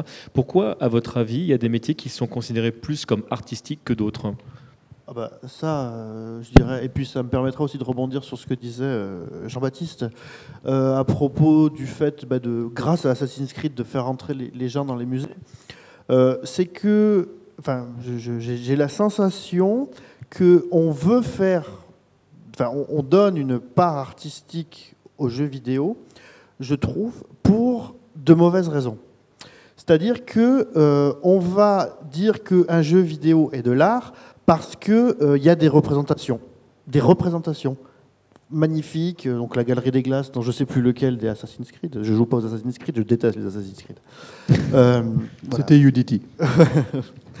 J'ai fait le premier, ça m'a fait chier. bref. Mais le premier le plus pourri. Bref, euh, voilà, euh, parce que donc tu parlais de la musique, c'est extrêmement pertinent. C'est vrai, aujourd'hui, on va en concert voir des. Euh, c'est rentré dans les mœurs. On peut, on peut aller voir des concerts de, gens qui vont reproduire de la musique de jeux vidéo. Donc, et je, je, donne un exemple, et je file la métaphore sur Assassin's Creed. Le dernier Assassin's Creed qui est sorti, donc Syndicate, si je dis pas de bêtises. C'est ça. Voilà. pas joué. a une. Je, je n'ai pas fait le jeu parce que voilà, je ne fais pas les Assassin's Creed. La BO du jeu euh, faite par Austin Wintory est absolument sublime. La BO est incroyable. Elle colle exactement à la musique donc, de cette période euh, de fin de, du 19e siècle, de euh, révolution industrielle d'Angleterre. La BO est sublime et j'écoute la BO, mais je la détache complètement du jeu. Et j'ai eu une discussion avec, avec mes amis de, haut bas gauche droite sur le sujet qui disaient Mais c'est quand même dommage que tu détaches à ce point la musique du reste du jeu.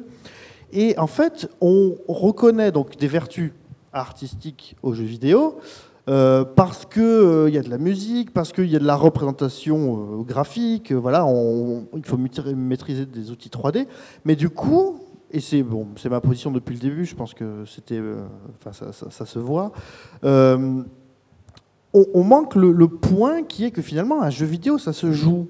Et donc, on retire et on ne met aucun poids, je dirais, à la, possible vertu artistique des mécaniques ludiques, euh, parce qu'on met tout sur euh, les graphismes, sur le son et euh, sur des artifices qui ne sont pas forcément le cœur. Donc là, enfin pour moi, donc là tu parles des codeurs, donc des gens qui vont faire le jeu, euh, tu parles des musiciens, tu parles des, euh, par exemple des, des, personnes qui caractère designers, voilà, des caractères designers, des doubleurs, mais euh. on parle pas de level designer, on parle pas de game designer, alors que c'est peut-être eux le vrai cœur et la vraie fibre potentiellement artistique de du jeu. Mais il y a une raison basique et très simple de tout ça c'est qu'on calque notre perception du jeu vidéo sur celle qu'on a du cinéma. Il y a beaucoup d'intervenants que tu vas faire intervenir sur la création d'un jeu vidéo que tu peux retrouver exactement de la même manière sur le cinéma. Sophie, tu as dit quelque chose? Euh, Oui, puisque en fait, au niveau des corps de métier, on a, il y a à peu près les mêmes dans le cinéma d'animation. Euh, et c'est pareil dans le cinéma d'animation, on va considérer en fait le réalisateur comme l'artiste du film. Après, on a une, certaine, euh, une Même le cinéma douceur court, pour hein, les pas juste l'animation. etc. Et pour les caractères design. Mais c'est vrai qu'il y a le côté dès que c'est technique et qu'on sort de l'image, et euh, à ce moment-là, on n'est plus vraiment dans le domaine dit artistique. Bon, moi c'est pas ce que je pense, mais et là où ça se voit, ça se voit dans certaines modalités d'exposition. Euh, j'ai fait ce matin bien l'art du jeu vidéo au musée d'art ludique. Au final, quand je ressors et que je lis art du jeu vidéo, je n'ai vu que des dessins préparatoires, des Euh, Alors, juste une insiste, ce ne sont pas des dessins préparatoires, c'est une fiction qui est créée depuis euh, une quinzaine d'années. On fabrique de faux dessins préparatoires pour des choses qui en fait ont été créées dès le départ à la palette graphique ou avec tous les outils numériques, mais pour donner un caractère arty à la chose, on produit artificiellement derrière des faux, euh, des faux artworks. Ah Alors, je ne peux, pas, je peux pas le jurer pour la totalité du contenu de cette expo. Euh, donc euh, sur ce cas particulier, je ne me prononce pas, mais en général, on sait que c'est le cas. Et donc, euh, il n'y a plus de dessin, il n'y a plus de crowbar, crayon de papier sur la feuille canson. On les imprime exprès, on les produit exprès pour faire des expos ou pour en vendre, ou surtout pour vendre le bouquin The Art of, qui est produit après. Donc, c'est des commandes qu'on passe à des artistes pour, d'après le jeu vidéo, imaginer les dessins préparatoires et en faire un bouquin. Bon, voilà, euh, c'est la même chose dans le cinéma d'animation où des fois on te filme des making-of avec les comédiens qui sont ensemble en train de doubler le film, alors que le doublage il s'est pas du tout passé comme ça. Ils ont doublé chacun de leur côté et au moment de faire un making-of, on les rassemble pendant un jour dans le studio pour prendre des images, faire des interviews et ce genre de choses. Euh, oui, oui, non, mais c'est tout ça. Mais c'est vrai que moi, ce qui m'a agacé, bon, c'est déjà un postulat qui m'énerve euh, beaucoup en fait euh, chez Art Ludique, c'est le postulat de base que à partir du moment où il y a un dessin, il y a art. ça m'énerve en fait. Et, euh, et euh, ça m'énerve pas forcément en tant qu'artiste parce que je sais dessiner, donc j'ai pas comme une frustration personnelle à dire ah mon Dieu, je suis artiste même si je ne sais pas dessiner. C'est pas le problème, c'est-à-dire que il y a en effet des trucs préparatoires qui peuvent être très intéressants, même si on prend euh, euh, des, des, trucs parce qu'ils adorent faire référence à la peinture, etc. Donc des Delacroix, des Delacroix en esquisse préparatoire que je peux trouver très intéressant, etc. N'empêche que ce que voulait Eugène Delacroix, c'était son tableau au final. Donc après on peut trouver intéressant les, dessins préparatoires, il n'y a pas de problème là-dessus. Mais au final, c'est son tableau en fait qu'il veut lui proposer. Et le jeu vidéo, au final, c'est une partie qui des fois doit durer des heures, des heures et des heures, et donc qui demande une implication et qui est autre en fait qu'un dessin préparatoire sur un bout de carnet, qui est intéressant en soi parce que je, je trouve que c'est en tant que tel, oui, en tant que tel, et puis même de savoir, c'est toujours bien. De, le, le côté making of est toujours intéressant, en plus pour s'enrichir mais c'est pas ça qui fait en fait euh, l'objet final. Euh, c'est finalement, tu, tu, le proposes comme si tout d'un coup, ce qu'on expliquait, euh, qui est artistique dans le jeu vidéo, c'est ce dessin qui a été créé. En fait, c'est le dessin qui devient art et puis, et on extrait en fait, complètement ce qui est le écrit dans leur discours. Hein. C'est, ils l'ont écrit noir sur blanc dans leurs livres, etc. J'ai des passages surlignés où j'étais comme ça, oh mon Dieu. et, et, parce qu'en fait, je trouve que c'est très très arriéré en fait comme pensée, euh, c'est-à-dire de vouloir remettre ça comme ça. Bon, après, ça dépend. Là, il, mélange euh, au tout début euh, l'auteur, en fait, quoi, celui qui crée, je n'ai plus son nom en tête, celui qui est directeur du musée art ludique, écrit un grand panneau qui présente en fait sa vision du jeu vidéo en disant que pour lui c'est de l'art total, etc. Pourquoi pas? Mais là aussi, pour moi, c'est éculé, ces histoires d'art total, etc. Bon. Alors, il y a une autre chose hein. derrière le musée mhm. art ludique. Vous avez une galerie. Oui, la galerie à but lucratif. Donc ils sont pas là pour faire de la culture, ils n'ont pas de collection, ils n'ont pas toutes les choses qui font un musée ou un lieu culturel, ils sont là pour faire du business. Euh, qu'ils font non mais euh, qu'ils font qu'ils font bien d'ailleurs et moi j'ai aucun problème avec le fait de faire du business. Maintenant pourquoi est-ce qu'ils exposent des planches? Parce que vous ne pouvez pas revendre un jeu vidéo dans une galerie d'art tout simplement parce que vous n'avez pas les droits. Par contre, vous pouvez avoir des faux artworks, ou des vrais d'ailleurs, je pense qu'ils vendent beaucoup de vrais artworks, hein, je ne veux pas leur faire de faux procès. Oui, il y a du fan art, hein, sinon qui peuvent être tout aussi intéressants. Hein. Mais en gros, ça, ils ont le droit de le vendre, comme un objet d'art. Et puis comme ces planches ou ces dessins préparatoires sont des petites séries, ils peuvent les vendre au tarif des œuvres d'art, c'est-à-dire sur le marché de l'art, sur des petites séries. Et voilà, et c'est juste, leur musée répond à leurs besoins économiques, qui est de produire de l'œuvre d'art liée aux jeux vidéo pour pouvoir la vendre cher. Voilà. C'est très intéressant ce que tu dis, parce que du coup, tu es en train de dire que d'un côté, on a le jeu vidéo qui est rentré comme un produit culturel, ça c'est acté, euh, voilà, légalement parlant, c'est comme ça, ça fait partie de l'institution, mais à côté de ça, en fait, tu peux pas le vendre euh, dans un musée parce que, euh, quelque part, c'est pas de l'art. Non, c'est pas que c'est pas de l'art, c'est que le format ne peut pas t'appartenir. C'est-à-dire que tu as un vieux jeu vidéo que tu possèdes, tu as le droit, la loi française t'autorise à le revendre dans le marché de l'occasion. Bon. Mais par contre, tu vas le revendre au prix de collection d'un jeu qui a été tiré, je sais pas, à 500 000 exemplaires en France. Donc en gros, il va valoir 40 euros 10 ou 15 ans plus tard si ça se passe très bien et que c'est un jeu très recherché. Mais le marché de l'art, il ne fonctionne pas sur 40 euros. 40 euros, c'est même pas le dixième du coût administratif de gestion de la mise en vente d'un objet. Enfin, non, j'exagère un peu, mais en gros, euh, pour que le marché de l'art fonctionne, il a besoin d'œuvres qui valent 1000, 2000, 300, 300 000, 500 000.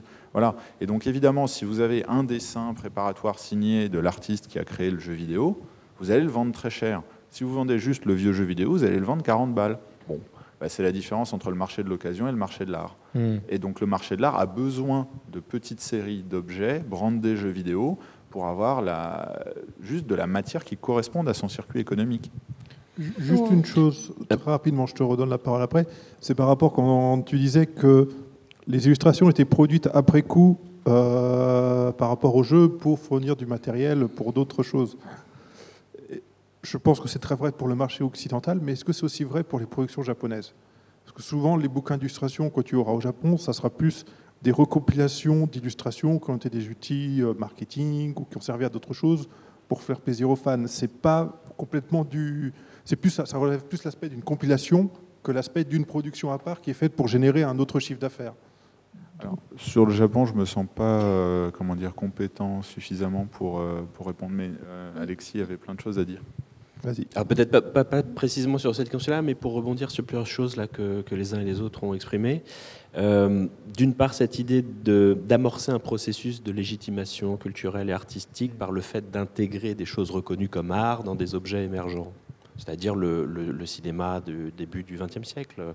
Le cinéma, c'est un, divertissement de foire au départ, euh, et pour essayer de lui donner une certaine noblesse, on va aller adapter des textes théâtraux, des euh, euh, ouvrages classiques, etc., et d'en faire la, matière de scénario, et que ça amorce à ce moment-là quelque chose qui est de l'ordre d'une manière de considérer cela autrement, dans un premier temps, de manière à bas.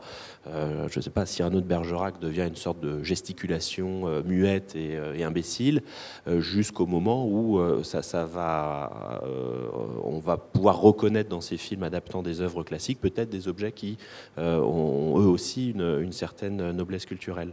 Et puis l'autre chose, et, le jeu vidéo l'a fait, hein, c'est-à-dire Benoît Socal dans le jeu vidéo français, quand, qui bénéficie de la reconnaissance progressive de la bande dessinée qui a été évoquée, et puis qui bah, se bascule vers le, jeu vidéo sur toute une série de, jeux sur lequel il euh, prend cette posture d'auteur du, euh, jeu, euh, on voit très bien bah, que le jeu vidéo voilà, va chercher là du côté d'un art en cours de, reconnaissance la possibilité lui aussi peut-être de prétendre à ça. Et la deuxième petite parenthèse, j'ai une question du coup qui va exactement là. là la question c'est est-ce que du coup le jeu vidéo ne pêche pas par son côté multimédia dans le sens où si tu adaptes effectivement une pièce, il y a un côté linéaire, tu peux raconter exactement la même chose, tu l'adaptes en bande dessinée, tu l'adaptes en film, tu peux même imaginer l'adapter au format complètement audio pour le passer à la radio. Mais le jeu vidéo t'offre cette possibilité éventuellement de, navigation. Est-ce que c'est pas un frein du coup euh, pour cette partie-là? Je ferme ma parenthèse. Alors, je, rebondis sur ta parenthèse pour, pour, revenir sur la question des équipes de développement. Euh, aujourd'hui, euh, pour produire un jeu vidéo qui va, enfin, comme toujours, hein, les jeux vidéo de de consommation courante, comme diraient nos amis québécois, mainstream, euh, il va falloir en effet des équipes de, de 100-300 personnes sur les pics de, production. Euh, des personnes qui ont des euh, compétences sur des aspects différents, son, audio, visuel, animation, euh, euh, création des algorithmes de comportement, etc., et, qui vont tous travailler ensemble pour créer cette œuvre éminemment collective qu'est le, jeu vidéo. J'avais eu cette anecdote assez édifiante par rapport à ça. Équipes qui sont tout à fait considérables. Euh, c'est euh, quelqu'un qui, connaissait le, lead designer et producteur de Watch Dog, un, jeu sorti chez Ubisoft il y a un an et demi. Euh, qui lui disait euh, L'autre jour, je croise quelqu'un dans les couloirs du Billsoft, je l'avais jamais vu, on s'était jamais rencontré, on discute. Sur quoi tu travailles Il me demande. Euh, je dis Je travaille sur Watchdog. Ah, bah c'est marrant, moi aussi. et c'est lui le patron, et donc le type lui apprend qu'il travaille sur son projet, il l'avait jamais croisé. Et, euh, lui, le, jeune type demande au, gars et, Mais toi, tu fais quoi sur Watch Dogs? Bah, En fait, c'est moi le patron du, projet. Le type en avait absolument aucune idée. Donc, on, voit tout ça, que ces processus hein, sont tellement considérables euh, qu'on perd parfois ce qu'on fait et que il y a eu un article récemment qui disait ça, hein, que ces, créateurs, d'une certaine, certaine, façon, sont assez frustrés parce que d'un épisode de licence à une autre, sur une tâche extrêmement précise, ils vont devenir les spécialistes du design de la main ou du design de choses extrêmement, et ils n'ont plus du tout aucune vision d'ensemble du projet. Mais ce que ça va poser comme problème également, du point de vue d'une politique un petit peu de légitimation culturelle et artistique de ces objets-là, c'est où est l'auteur là-dedans, quoi? Et comment on va finalement inventer parfois des figures d'auteurs de ces jeux. Ce qu'on voit de plus en plus aujourd'hui. Voilà, alors même que c'est des gens qui sont très éloignés d'aspects très concrets de création, etc., qui n'ont pas forcément euh, euh, eu euh, les idées qui font la réussite artistique ou ludique du, jeu. Je, prends deux exemples, c'est-à-dire la manière dont on a construit, et le, bouquin de William Oduro le défait assez bien, le mythe de Miyamoto comme inventeur et créateur de, de Donkey Kong, alors même qu'on sait que tout ça n'était pas produit en interne chez Nintendo, que c'était une société externe qui a largement codé le jeu et probablement apporté énormément d'éléments de game design, de gameplay entre guillemets qui euh, euh, font la réussite du jeu. Et puis le même Miyamoto au début des années 2000, euh, qui est l'interlocuteur que Nintendo offre à la presse quand il faut parler de Wind Waker, jeu dont on sait aujourd'hui qu'il a suivi le développement de, très loin et qu'il avait déjà été remplacé sur ses fonctions éminemment créatives et de, gestion de projet, puisque c'est aussi euh, ça, hein, c'est pas seulement créatif, mais c'est aussi de la gestion de projet, euh, par son, successeur sur, ce terrain-là.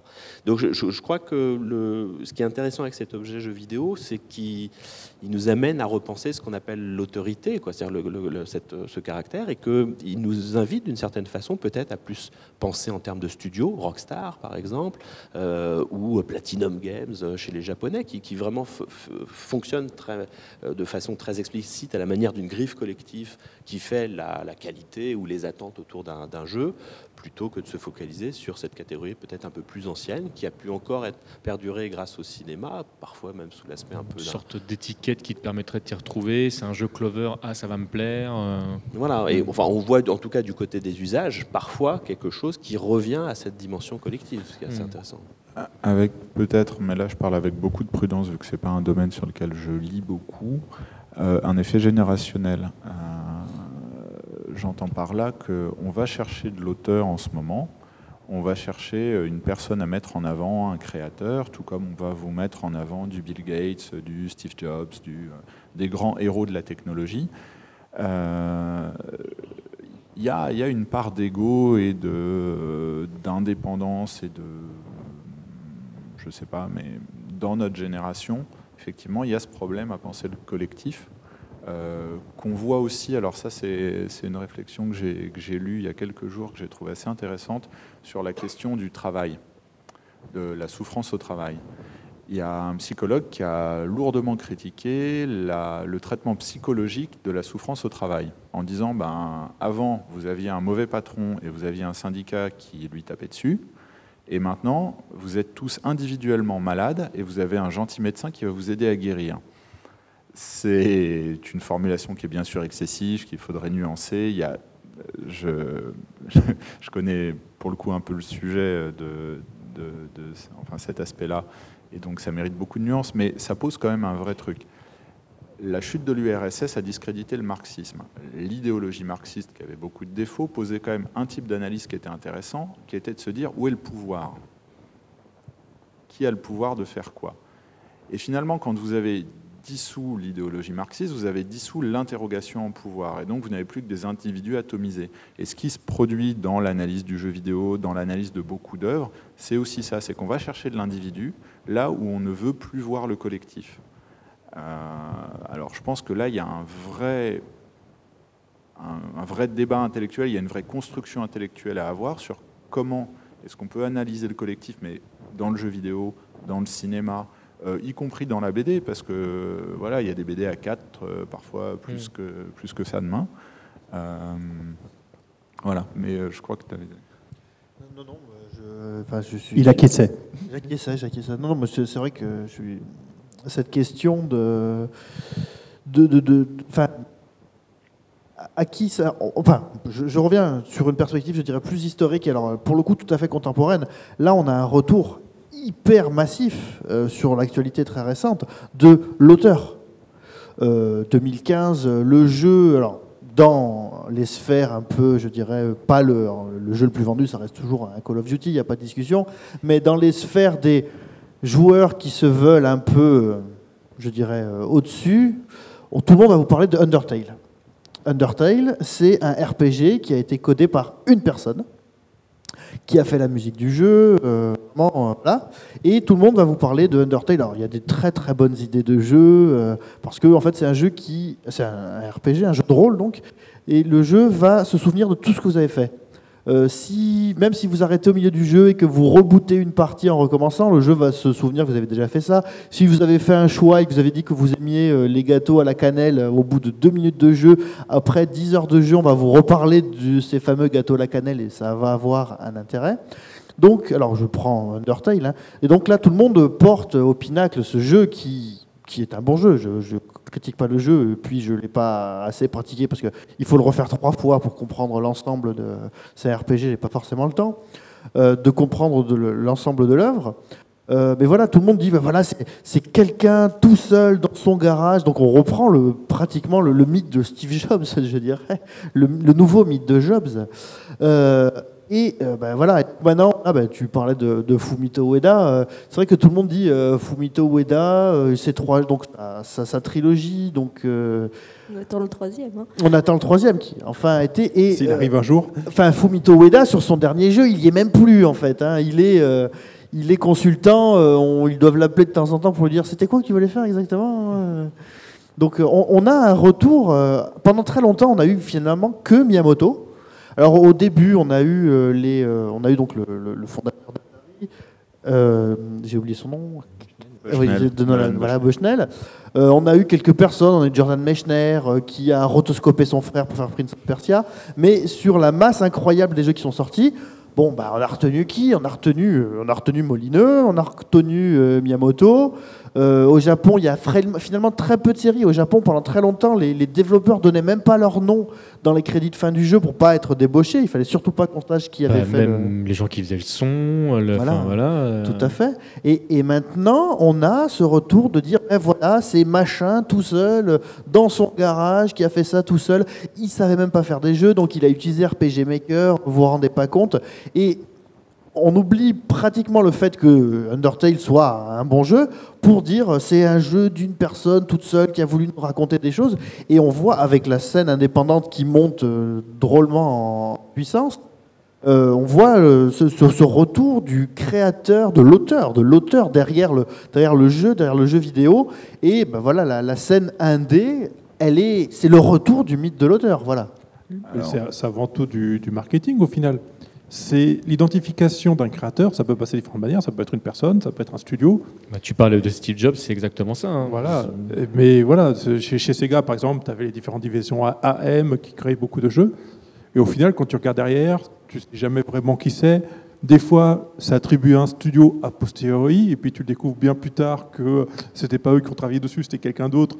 Mais pour des raisons de, bah, de marketing, pour le médiatiser un petit peu, moi on dit c'est telle personne qui a travaillé dessus. Donc ça reste beaucoup une question de, de, marketing. Et après, euh, au final, c'est vrai que ce que les gens vont toujours retenir, c'est le chef d'orchestre. C'est celui qui, le magnétiste, qui met tout en place pour que ça fonctionne. Et encore, des fois, on te maquille complètement même le, effectivement cette, cette, vérité. Et la personne dont on parle n'est que de très très loin. là, par exemple, je prends le, jeu Final Fight où, euh, où on, nous a dit pendant des années qu'il y avait une personne qui a fait toutes les musiques du jeu.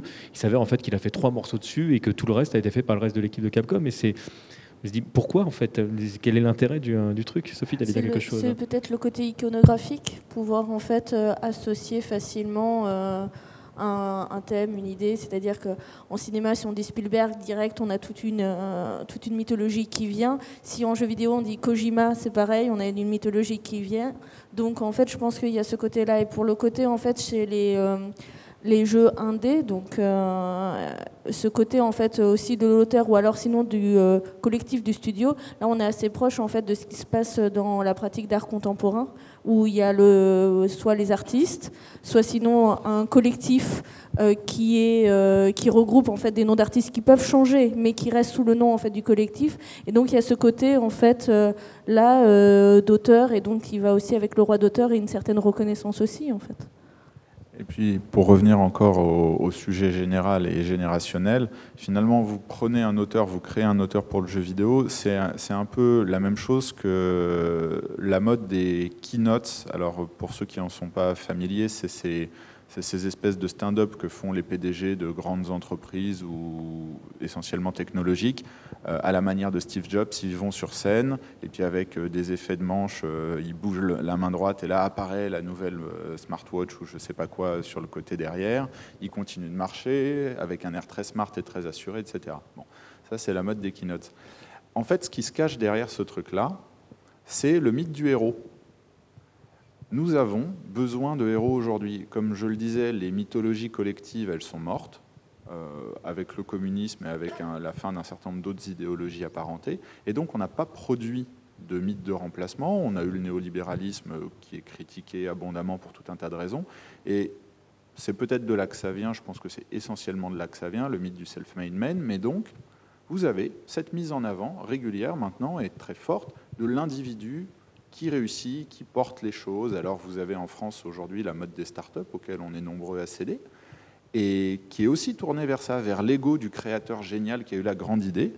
Et donc finalement, ce qui se passe dans le jeu vidéo, c'est aussi le reflet d'un mouvement de la société et donc c'est intéressant de voir que dans des milieux contre, enfin pardon pour le contre-culturel, mais euh, qu'on peut avoir dans le, dans le comment dire, dans l'art contemporain du collectif comme ça, je trouve ça très intéressant vu que pendant longtemps l'art contemporain était la niche de ce que vous pouviez avoir de plus snob et de plus individualiste dans la société. C'est-à-dire que l'art conceptuel pendant très très longtemps a été quelque chose qui s'est défini contre la population en considérant que si les gens ne comprenaient rien à l'art contemporain, c'est qu'il était bon et que plus les gens le détestaient, vu que les gens étaient théoriquement euh, des ploucs arriérés, parce que c'est quand même ce qu'on peut entendre, et parfois textuellement dans la bouche de certains de ces artistes, pas tous, Dieu merci.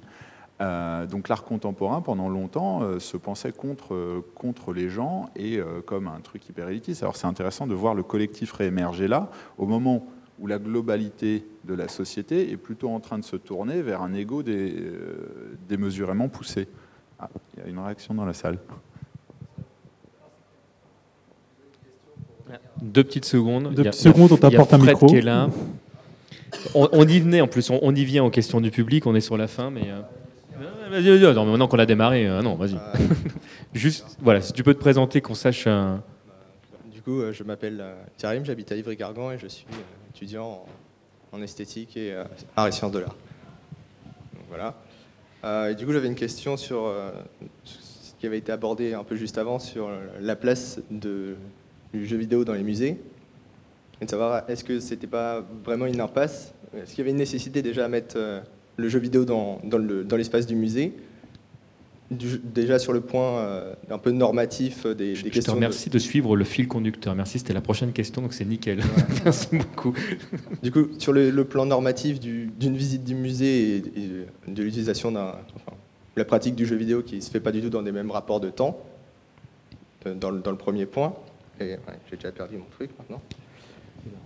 Et, euh, oui, et sur le, bah, ce qui avait été long, long enfin, j'ai retrouvé un peu régulièrement dans cette histoire de artistique et utilitaire ou fonctionnel, dans le, dans le rapport des, différentes personnes qui avaient dans la construction du jeu vidéo, est-ce qu'elles étaient artistes ou un peu artisans finalement? Est-ce qu'il n'y a pas une, instrumentalisation du jeu vidéo dans sa mise en espace, dans l'espace du musée, pour des, questions sociologiques ou, anthropologiques, au détriment peut-être de sa valeur euh, artistique Alors déjà, je vais vous rassurer, il n'y a pas de jeux vidéo en musée. Si on, réfléchit en volume, c'est-à-dire que si vous prenez la masse des expositions produites chaque année, euh, si vous prenez euh, ne serait-ce que la surface en mètres carrés de tous les musées de France cumulés, le jeu vidéo dans les musées, ça n'existe pas. Voilà. Alors vous en trouverez, vous trouverez une expo, ça et là, euh, voilà, très bien. Vous trouverez des contre-exemples à ce que je dis, mais en proportion, ils sont absolument dérisoires. Donc le jeu vidéo n'est pas un sujet. Tout comme d'ailleurs, et ça j'insiste beaucoup dessus, la culture populaire. le gros problème qu'on a aujourd'hui en France, c'est que le musée des arts et traditions populaires a été fermé il y a une quinzaine d'années. Il a été rouvert sous une autre forme euh, qui s'intéresse à la culture euro-méditerranéenne à Marseille. Et de facto, nous n'avons pas d'institution culturelle majeure qui travaille de manière exclusive sur la culture populaire. Donc il y a un champ de la culture qui n'est pas traité aujourd'hui par les institutions patrimoniales. Vous allez avoir la BNF qui va collecter du jeu vidéo, mais qui ne va pas avoir nécessairement la structure euh, interne pour le valoriser en tant que tel. ça s'inclut dans euh, une logique de la BNF qu'elle fait très bien d'ailleurs hein, de, gestion du dépôt légal. Mais euh, la BNF n'est pas un musée, donc ne peut pas travailler les choses comme un musée. Donc vous allez avoir des musées du cinéma qui parfois vont faire des petites choses sur le jeu vidéo, parfois des grandes choses et parfois des choses bien, mais en tous les cas qui ne vont pas avoir une réflexion continue. Et surtout, vous allez avoir saucissonné la culture populaire en des champs séparés. Et donc on en revient à ce que je disais, vous allez créer des experts du jeu vidéo qui vont vous parler de l'évolution du jeu vidéo et qui vont pas être capables de vous dire que ben oui, le jeu vidéo, euh, par exemple, euh, avec euh, des gros barbares qui se tapent dessus, pour reprendre nos questions de jeu de baston, bah, que ces jeux-là, ça existe aussi parce qu'il y a eu Conan le Barbare et que Conan le Barbare au cinéma en 82 de mémoire, ça existe parce qu'il y a eu une mode dans les facs américaines de, du comics, de Sword and Sorcery, pour citer le style. Alors, pardon pour tous les mots qui ne vous sont pas familiers, mais c'est juste pour faire un peu l'exemple. En gros, le jeu vidéo, il s'inscrit dans des mouvements culturels globaux qui sont ceux de la culture populaire. Il y a des modes, il y a des centres d'intérêt. Ça, reste un travail d'historien, ça. Enfin, ça, on, n'occupe qu'une part du jeu vidéo avec ça. Ah, bah, déjà, cette part-là, elle n'est pas traitée. Oui, euh, j'en suis conscient, parce que moi, ce qui me fait un peu peur quand je, vois un peu ce fantasme, notamment dans les, universités, sur les, nouveaux médias et, toutes ces choses-là, c'est que on, reste dans un historicisme qui nous fait occulter d'autres choses tout aussi intéressantes. Et qu'en gros, il y, a toujours ce côté utilitaire du, jeu vidéo pour euh, comme on a pu le faire avec la bande dessinée ou le cinéma, pour parler de la société ou faire quelque chose. Euh, si je peux juste me permettre une parenthèse, le, enfin, je vais peut-être dire une énormité, mais enfin, pour moi, l'histoire est écrite par les vainqueurs. C'est-à-dire que de toute façon, quelle que soit l'histoire que tu vas creuser à un moment ou à un autre, si tu fais pas la démarche toi-même d'aller vérifier les informations, euh, d'aller creuser au plus loin que tu peux, tu n'auras que le point de vue de la personne qui, euh, qui raconte. Et ça se trouve, on, te parle de, de personnes, aujourd'hui, c'est invérifiable parce que c'est des personnes qui sont mortes il y a des siècles, qu'on fait passer pour des tyrans qui peut-être en fait étaient juste des résistants euh, par rapport à l'occupation, qui a choisi de ternir le nom de telle ou telle personne parce que c'était plus facile à expliquer comme ça à la population. En fait, en histoire, on ne sait que ce qu'on nous dit finalement. Donc chacun, on est responsable quelque part aussi du travail d'historien qu'on fait euh, pour, euh, pour aller creuser, creuser, creuser les éléments. Tout à l'heure, Well Cook parlait effectivement de, de, l'industrie du jeu vidéo au Japon. On se rend compte à quel point en fait il y avait une culture du secret autour de, de, de tel ou tel jeu, et il est parfois très compliqué de savoir réellement qui était à l'origine de tel ou tel projet, qui a réalisé le son, pourquoi telle personne est partie au bout de trois mois d'eux, et, euh, et, si on ne fait pas cette démarche, effectivement, elle, ne vient pas jusqu'à nous. Donc, si tant est que le jeu vidéo arrive euh, un jour dans un musée, et très honnêtement, si tu me poses la question à moi, je pense que c'est qu'une question de temps. Évidemment, un jour, quand ce sera rentré dans les mœurs, ça, quand, quand les, nos élites, entre guillemets, auraient changé de génération, etc., c'est des choses qui, qui viendront naturellement. On collectionne déjà. C'est, non mais réellement, c'est-à-dire qu'il y aura un jour un musée du jeu vidéo. Pour moi, c'est illusoire de croire que ça n'arrivera pas. C'est-à-dire que c'est quand, quand, tout ça sera vraiment rentré dans les mœurs. Hmm il y en a eu un, il a duré 15 jours. Mais, aujourd'hui, parce que parce que parce que c'est aujourd'hui. Si, vous, si vous voulez l'histoire de ce soi-disant musée du jeu vidéo, je en ferme fait, ma parenthèse. Euh, il s'agissait d'une euh, d'une initiative semi-commerciale qui n'avait pas de visée patrimoniale. Euh, qui, qui, est morte bah, en fait de ce que c'était, c'est-à-dire que c'était grosso modo une imposture. Alors là je, vais faire la promotion de ma chapelle, à savoir l'association mo5.com. Mais euh, il y a quand même des collections qui existent. Il y a la nôtre, euh, il y en a d'autres euh, qui sont publiques. il y a des collections de jeux vidéo en France. On a chez MO5 la plus grosse, on a les plus grosses archives, la plus grosse bibliothèque spécialisée. En gros, on a patiemment collecté depuis le, fond, le grand fondateur en 96, puis la création formelle de l'association en 2003. Euh, on a collecté tout ce qui constitue l'outil de travail d'un musée. Donc euh, un fonds d'objets, un fonds de jeux. On a à peu près 10 000 jeux dans nos évaluations. Pour les objets, c'est plus compliqué parce que quand vous avez un objet qui a, je ne sais pas, une console, un flingue, deux manettes, euh, la manière de compter est un peu sujette à, discussion. Néanmoins, On a des ateliers pour réparer les objets, on a des procédures de conservation, on a voilà, tout ce qu'il faut. Donc, en gros, le matériau, il est prêt. Le problème pour avoir un musée du jeu vidéo ou, et ça c'est ce pourquoi je, professe, un musée de la culture populaire, parce que je pense qu'il ne faut pas isoler les choses, euh, bah, c'est qu'il faut une décision politique. L'engouement le, populaire, j'ai pas d'inquiétude dessus. Je vous disais, il y a peu de choses qui se font sur le jeu vidéo, mais quand ça se fait, ça marche toujours. Donc, euh, jeu vidéo, culture populaire, les gens veulent, ça marche. Donc ça, ça fonctionnerait. Mais une grande institution publique, c'est un homme politique qui, généralement un président de la République, qui décide de marquer l'histoire. Donc vous avez eu le Grand Louvre euh, qui a été lancé un peu avant Mitterrand, mais qui a été vraiment porté par Mitterrand. Vous avez eu donc euh, Beaubourg que, vous connaissez. Enfin, voilà. En fait, ma, question qui était un peu maladroite, si je peux la reformuler finalement, c'est euh, est-ce que le, bien sûr que c'est pour des raisons politiques qu'on n'a pas encore vraiment de, d'espace qui met en valeur ce patrimoine du jeu vidéo. Mais est-ce qu'il n'y a pas aussi des... Finalement, même une fois qu'on arrivera là-dessus, est-ce qu'on arrivera quand même, ou est-ce qu'on arrivera à le mettre en place, pour, simplement dans des questions euh, purement pratiques? Est-ce qu'on peut montrer un jeu vidéo en musée? Bah euh, ça, c'est déjà fait, depuis très très longtemps au ZKM, qui est un musée allemand qui est en fait le temple de l'art contemporain, l'art interactif en Allemagne, l'équivalent de Beaubourg. Il y a le troisième étage où sont présentés une quinzaine, trentaine, je ne les ai pas comptés, de jeux auxquels on peut jouer, auxquels en fait euh, des gens viennent en gros, certainement avec un abonnement, j'en sais rien, mais y passer des heures euh, plutôt qu'en fait visiter le reste de l'expo permanentes mais changeantes du musée, etc., et qui sont là euh, pour euh, tester tel ou tel jeu. Il y a aussi euh, des fois des jeux vidéo créés par des artistes parce qu'ils sont un peu bizarres, etc. Quoi. Ils sortent un peu du lot de l'industrie parce que, par exemple, dans les jeux auxquels tu peux jouer au ZKM, tu as Tomb Raider, le, le, 1. Donc voilà, ça c'est... et... Et donc du coup, tu peux aussi expérimenter en fait d'autres choses. Et euh, c'est pareil, là, il y a des jeux qui changent, etc. Mais euh, c'est c'est normal. En fait, c'est pas mal vu d'aller au troisième étage du ZKM. Euh, c'est pas il y a tout, c'est agréable d'ailleurs, je vous conseille. Je, je pense. Tu avais quelque chose à dire Vas-y. Ouais, brièvement, mais le savoir-faire, il existe. Euh, que ce soit chez nous, MO5, on doit être à 300 événements où on met systématiquement du jeu vidéo vintage jouable. Voilà. Ou euh, chez nos, amis, alors on a des copains un peu partout. Hein. je peux citer l'association Silicium à Toulouse qui fait un super boulot aussi. Et euh, il y a plein de petites associations dont je ne pourrais pas donner tous les noms parce que, hélas, ils sont trop nombreux, mais qui, au niveau local, font un travail analogue. oui, on sait faire on sait présenter du jeu vidéo en musée. Ça a été fait dans pas assez, mais quand même suffisamment d'expositions pour qu'on ait un retour. Donc on sait comment gérer la maintenance. Alors il y, a, des tricks. Hein. On a euh, des matos de secours planqués sous les vitrines pour rebrancher direct dès qu'il y en a un qui flambe. Euh, enfin, qui flambe, disons, qui surchauffe un peu. Euh, enfin, on a, oui, ce savoir-faire, il existe. L'enjeu, il est vraiment politique, c'est-à-dire aujourd'hui, on est dans une phase de contraction de la dépense publique. Donc vous n'avez aucun président qui, même s'il le souhaitait, aurait les moyens de sortir les 40 millions d'euros euh, qui sont nécessaires pour créer ce, genre de musée.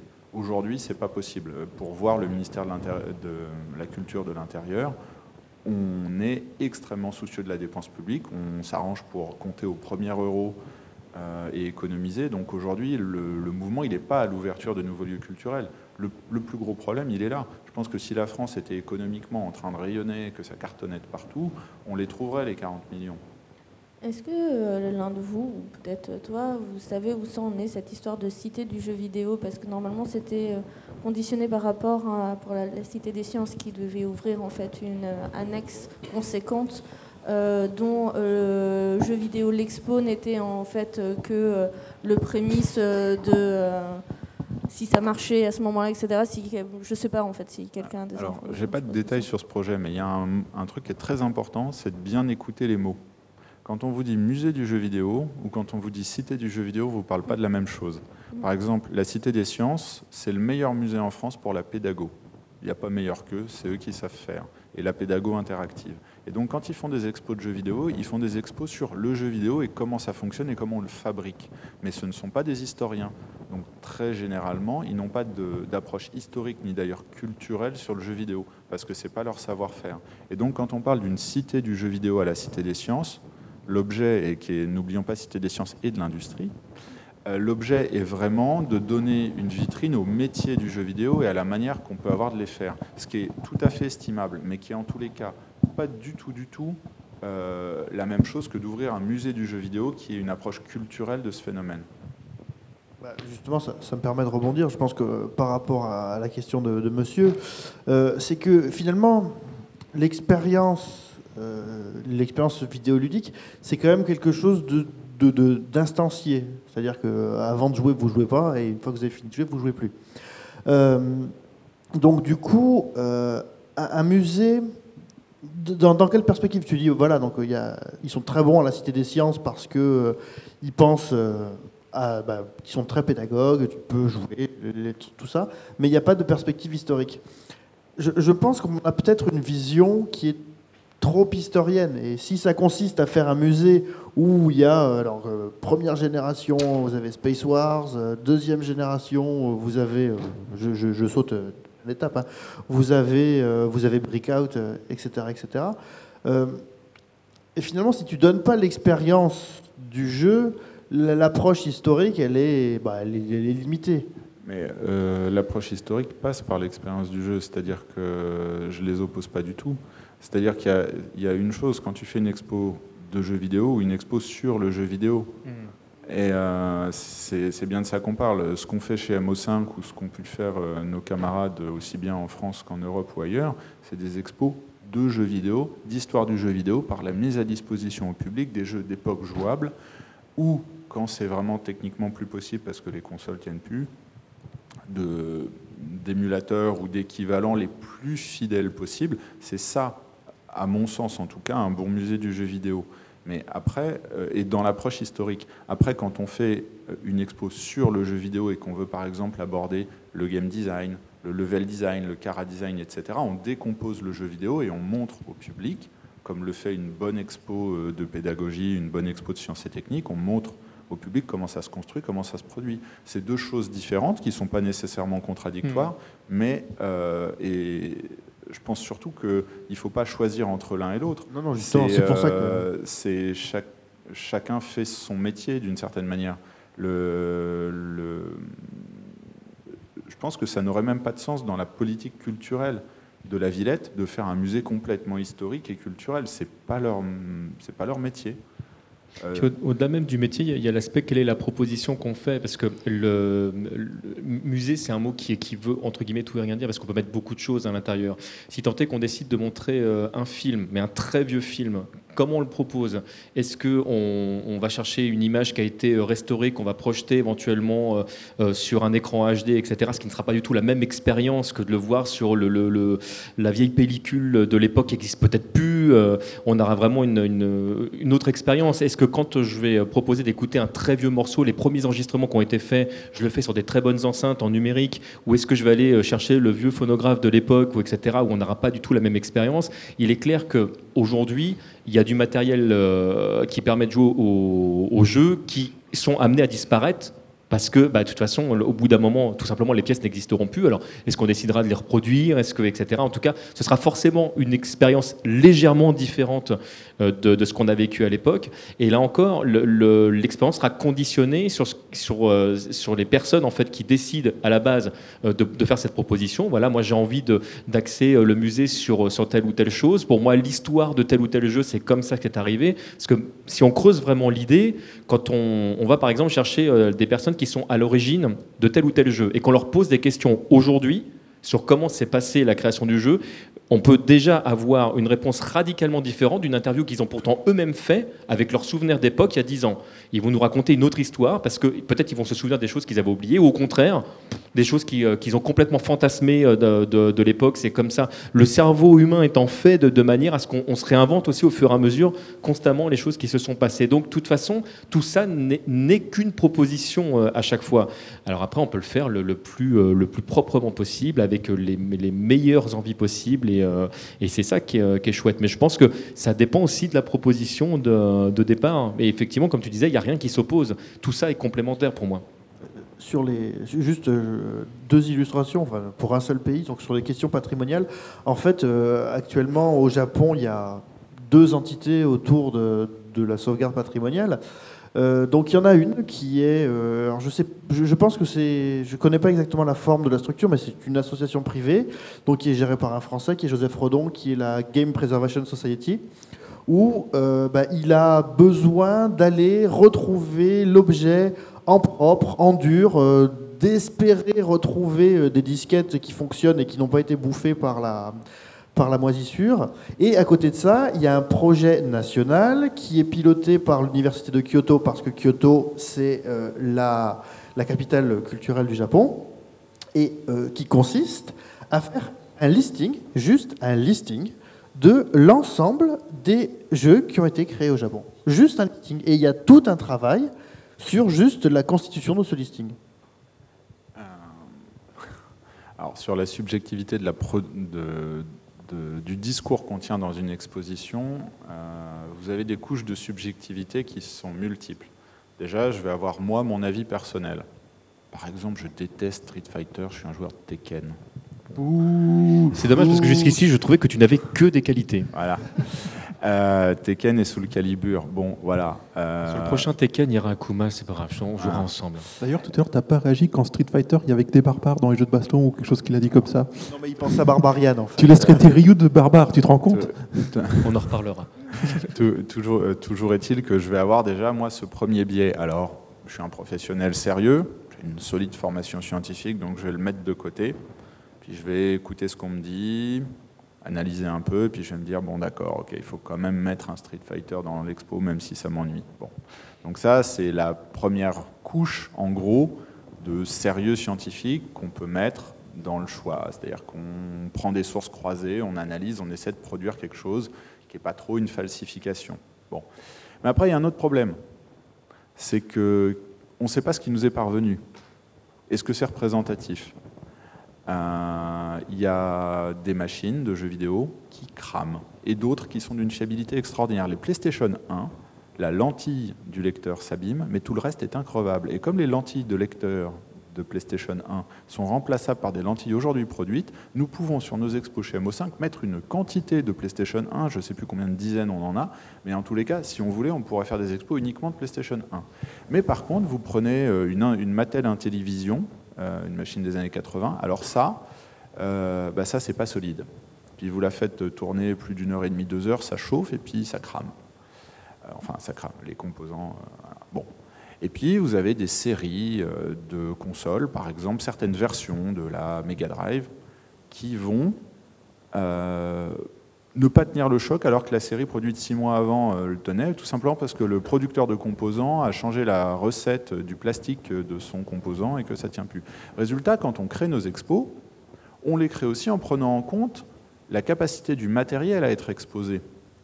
Et pour tout vous dire, quand au musée du Louvre, on fait une exposition sur un sujet, mettons de peinture Renaissance, ben mes collègues, ils vont voir leurs œuvres, ils les regardent et ils se disent est-ce que ça, je peux le sortir de la réserve?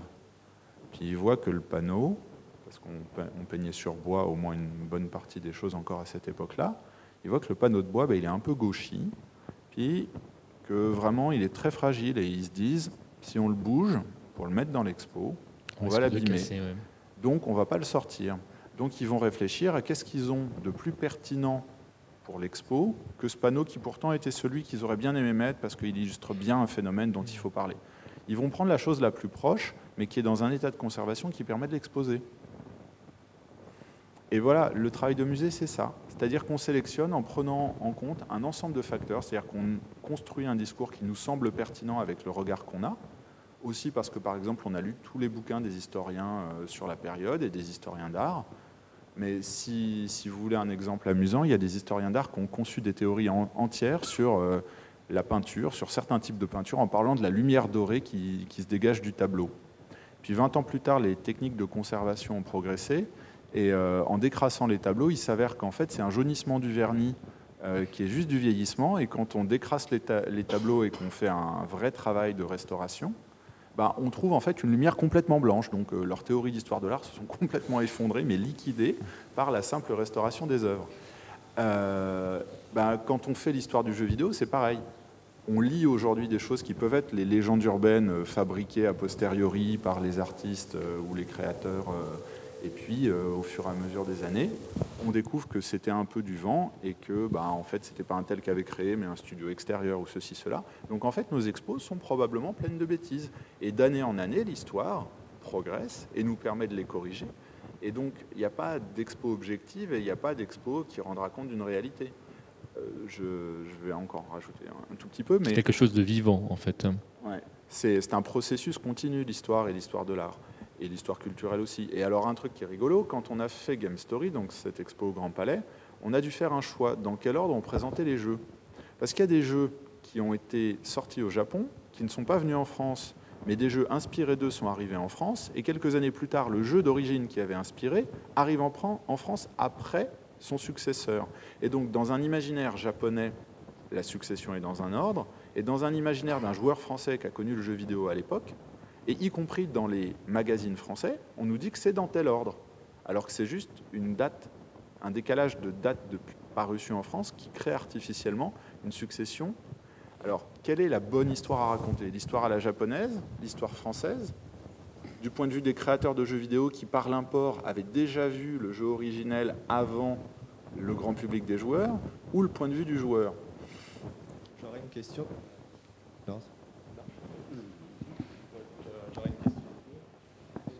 Euh, est-ce que cette expo, pour, vous, avait une valeur euh, artistique Une exposition d'art, est-ce qu'elle avait une valeur artistique ou est-ce qu'elle n'avait pas simplement une valeur euh, documentale ou, ou informative?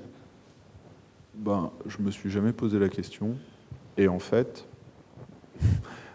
ça honnêtement, ça m'intéresse pas. Pardon. J'ai compris que vous étiez historien et du coup. Euh, ah non, je suis pas historien. Moi, j'ai fait des études d'histoire de l'art à l'école du Louvre. Euh, j'ai fait une thèse d'ethno, donc euh, j'ai un pied des deux côtés. Il n'y a pas de souci. J'ai jamais fait d'histoire en tant que tel. Hein. Oui, non, mais histoire de l'art, pour moi, ça reste du domaine quand même de l'histoire. Oh, vous feriez écorcher vif pour dire des choses comme ça. Il ah. faut être prudent. Allez, ils vous attendent. allez, allez, pas dire ça au Louvre. Hein. Euh, non, plaisanterie mise à part, euh, vraiment, je l'ai dit au début et je le redis, le sujet euh, jeu vidéo égale art, c'est un sujet qui est un sujet idéologique. c'est un sujet qui est identitaire. je me sens pas gamer, je joue aux jeux vidéo, j'aime beaucoup ça et j'aime beaucoup de choses de culture populaire. Ma grande passion, c'est les Gundam. Bon, bien. plus que le jeu vidéo. Bon. Voilà, donc moi j'ai rien à prouver en matière de le jeu vidéo est-il un art, etc. Donc je rentre pas dans ce débat parce que je pense que c'est pas notre sujet. Je pense en plus que les polémiques qui se suscitent n'aident pas, euh, pour le coup, l'enjeu démocratique qui se cache derrière le traitement institutionnel du jeu vidéo. C'est-à-dire que euh, vous rentrez dans des polémiques sur le jeu vidéo est-il un art, vous allez nécessairement polariser. C'est pas une question. Pour moi, c'est le jeu vidéo est un art. Point. Mais est-ce que dans la façon dont on le montre, c'est justement pas, c'est pas la façon dont on le montre qui crée polémique. Bah, de toute façon, si vous montrez un jeu vidéo, il y a deux manières. Soit vous montrez des screenshots ou des captures de partie, auquel cas vous ne le montrez pas pour ce qu'il est, c'est-à-dire quelque chose d'interactif, ou vous le montrez de manière interactive. Tout à l'heure. Mais, du coup, pour moi, le problème, c'est. Bah, après, c'est. Bon, allez-y, allez-y. personnel, mais c'est est-ce qu'on peut montrer un jeu vidéo tous les jeux vidéo correctement de manière euh, justement interactive. je, me, je, me, permets une, parenthèse. Pour moi, c'est pas possible. Parce que le, dans le sens où ça va dépendre de ce que on, peut euh, on peut euh, proposer de, comprendre comment fonctionne Pac-Man par exemple, et ce en un très court instant parce que le gameplay de base de Pac-Man permet même sans expérience de comprendre ce qu'il faut faire en un très court instant. Mais dès lors qu'on part sur un sur un RPG par exemple, c'est forcément un jeu qui va demander en fait de, ben, un minimum d'investissement en fait pour comprendre toute la subtilité donc on peut permettre aux gens de comprendre le gameplay de base en quelques minutes. On peut rester devant et puis dire ah ça a l'air rigolo et je me demande où va l'histoire, etc. Mais c'est la même chose comme si jamais dans un musée on commençait à parler du livre et qu'on dit voilà on va on va je sais pas imprimer trois pages du livre et on se dit tiens voilà ça je te, présente c'est tel livre c'est sorti à tel moment par tel auteur. Ok je suis arrivé à la troisième page je ne sais pas du tout où va l'histoire. Ce serait la même chose. Donc en fait il y a un moment donné où ce qu'on propose aussi à la personne qui vient voir une exposition, c'est de susciter aussi l'envie de, creuser un petit peu le truc. C'est-à-dire que le, le on, est à ce moment-là, quand je dis on, c'est de manière générique, euh, mais, mais pas sa sœur de, d'une histoire, d'une envie. c'est, c'est voilà, moi c'est ma proposition. Après, tu en fais ce que tu veux derrière. c'est, alors, si, je, vais répondre par un, par un, grand détour. J'ai proposé il y a quelques années au musée où je travaillais de faire une encyclopédie, un wiki, dans lequel on mettrait tous les textes du musée sur toutes les œuvres et on mettrait toutes nos photos. Bon. Mais organisé comme un wiki, c'est-à-dire quelqu'un qui se pose une question, euh, à l'époque c'était donc l'art asiatique sur lequel je travaillais, on y aurait trouvé tout ce qu'on avait. Le musée avait produit beaucoup, beaucoup de textes, et, euh, en fait on avait quand même de quoi faire un truc assez costaud, même par rapport au contenu de Wikipédia, on pouvait faire vraiment beaucoup plus. Pour des raisons techniques et aussi économiques, ça s'est pas fait, mais l'une des propositions qu'on avait, avec euh, notamment le directeur de l'auditorium du musée, c'était que les gens euh, quand ils allaient avoir des fiches sur l'histoire du Japon, allaient nécessairement euh, arriver à un moment dans l'arborescence quelque part à croiser le manga, et donc on aurait eu des fiches manga, et donc on aurait pu renvoyer vers des sites d'éditeurs ou vers des sites de e-commerce pour que les gens puissent s'acheter le contenu. Et mon idée aussi, c'était qu'on puisse faire ça avec la VOD, c'est-à-dire que le musée euh, bon, là, on était sur le site web du musée, mais la chose est applicable. En fait, si on expose du jeu vidéo, c'est pareil. Vous visitez le musée, et finalement, euh, vous voyez des choses et vous avez un accès en ligne à plus d'informations si ça vous pose des questions, et avec un bouton, vous accédez en plein au contenu. Et ça vaudrait pour le, livre, la musique, pour tout. Et ça, ce serait génial. Ce serait un outil de pédagogie complémentaire de ce qu'on montre. On montre une expérience physique dans le musée, les gens peuvent apprendre plus en ligne et venir à plus d'expériences physiques. Alors pour le jeu vidéo, ça pose un problème qui est celui d'avoir un émulateur absolu. Euh, ce qui n'est pas impossible du tout. Technologiquement, là, on sait faire. Ça a beaucoup progressé. Il y a eu bon, plein de trucs que beaucoup de gens critiquent au niveau des émulateurs. Mais quand même, globalement, ça progresse beaucoup. Et dans un délai, à mon avis, pas trop long, on va se retrouver à avoir une console unique dans laquelle on pourra plugger des ROM et qui aura, je sais pas, cinq ou six manettes différentes qui correspondront aux différents. Ça existe déjà hein, sous certains formats. Donc, euh. voilà, mais c'est critiquer techniquement, donc euh, de l'avis de gens plus poussés que moi. Non, mais là, c'est les, critiques, c'est souvent les errements des gens qui veulent retrouver les mêmes sensations qu'à l'époque. Donc, il faudrait une console, qu'on puisse la brancher sur un écran cathodique pour avoir le même filtrage naturel que fait euh, le défilement du spot à l'écran, donc les scanlines. On, y arrive, on y arrive un peu quand même. On y arrive un peu, mais parce que on arrive à. Enfin, il, fallait, il faut un niveau de technologie des fois pour retrouver le rendu d'époque qui est beaucoup plus élevé. Oui, mais qui va euh, devenir accessible au fur et à mesure. parce que par exemple, pour faire des scanners propres, effectivement, bah, peut-être que l'Ultra HD, ça va pouvoir aider. Mais sur les écrans qu'on avait jusqu'ici, écran plat, c'était peut-être un peu trop compliqué. Le fait d'avoir des contrôleurs qui reproduisent systématiquement le comptoir de l'époque sur chacun des jeux, est-ce que c'est pertinent ou pas? Je ne sais pas. Est-ce que estimer que tu joues avec la même manette un jeu NES, un jeu Super Nintendo ou un jeu PlayStation, est-ce que c'est vraiment gênant que la manette soit différente ou pas? Ça peut se débattre aussi. Sur la, sur la, prise en main et sur l'expérience, oui, de manière absolument manifeste. Mais euh, encore une fois, c'est pas très compliqué parce que qu'est-ce que c'est qu'une console? Enfin, euh, les consoles, les Atari rétro, etc., elles coûtent 5 euros. Donc, euh, si, on, si, on, prend vraiment une perspective, hein, je vous parle pas de ce qui existe aujourd'hui tel quel, parce que voilà, mais en gros, tôt ou tard, va y avoir ça. C'est-à-dire qu'il va y avoir une sorte de console unique sur laquelle on aura un, set de pads correspondant à toutes les machines existantes. Ça s'appelle Un PC.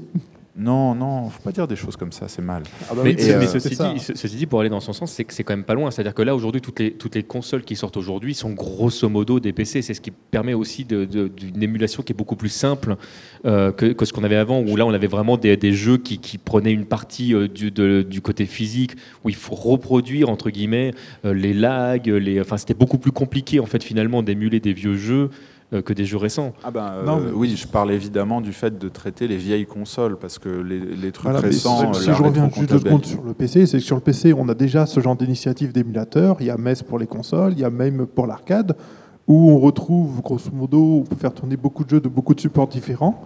Sur PC, on a beaucoup de reproductions au format USB des manettes d'époque, donc c'est pas la manette d'époque, mais ça permet quand même de retrouver la même interface qu'il y avait à l'époque. Donc le PC permet de retrouver en grande partie cette expérience-là, en dehors de quelques cas particuliers comme la Saturn, qui sont toujours pas émulés correctement et qui, pour le moment, à part avoir le matériel original, c'est difficile d'y avoir accès.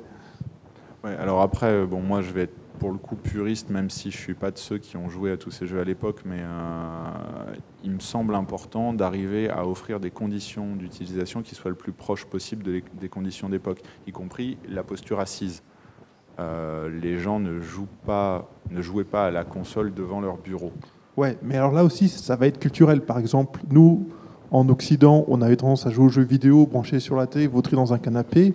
Tu regardes au Japon, il y a beaucoup de gens, ils sont dans leur petit salon ou dans leur petite chambre, ils jouent avec une télé posée par terre et assis devant en tailleur. Oui. C'est aussi quelque chose de culturel quelque part. Mais justement, c'est cette expérience qu'on doit rendre. Alexis Ce qui est intéressant, c'est parfois j'ai l'impression qu'on fantasme aussi quelle était cette expérience, puisque les salles d'arcade avec des écrans qui n'étaient pas entretenus, qui pouvaient avoir des balayages qui étaient de foireux. Euh, j'ai un collègue sociologue qui m'expliquait que dans son petit village en, en, Dordogne, il jouait à Street Fighter dans les années 90 avec trois boutons et qu'il a découvert.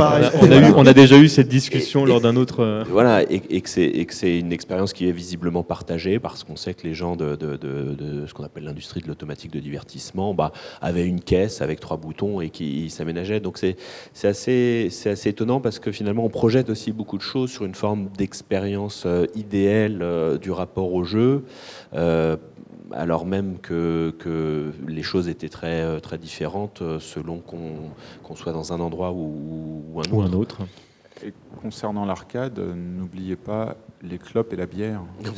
L'odeur des clopes, c'est très important. le, cendrier sur la borne Le cendrier sur la borne, on a chez mo5.com des bornes avec et on peut des faire ça en de, des Ça, ça aussi, tu vois, c'est très culturel et social. En France, on a beaucoup cette image-là. Moi, je joue beaucoup en arcade en Espagne.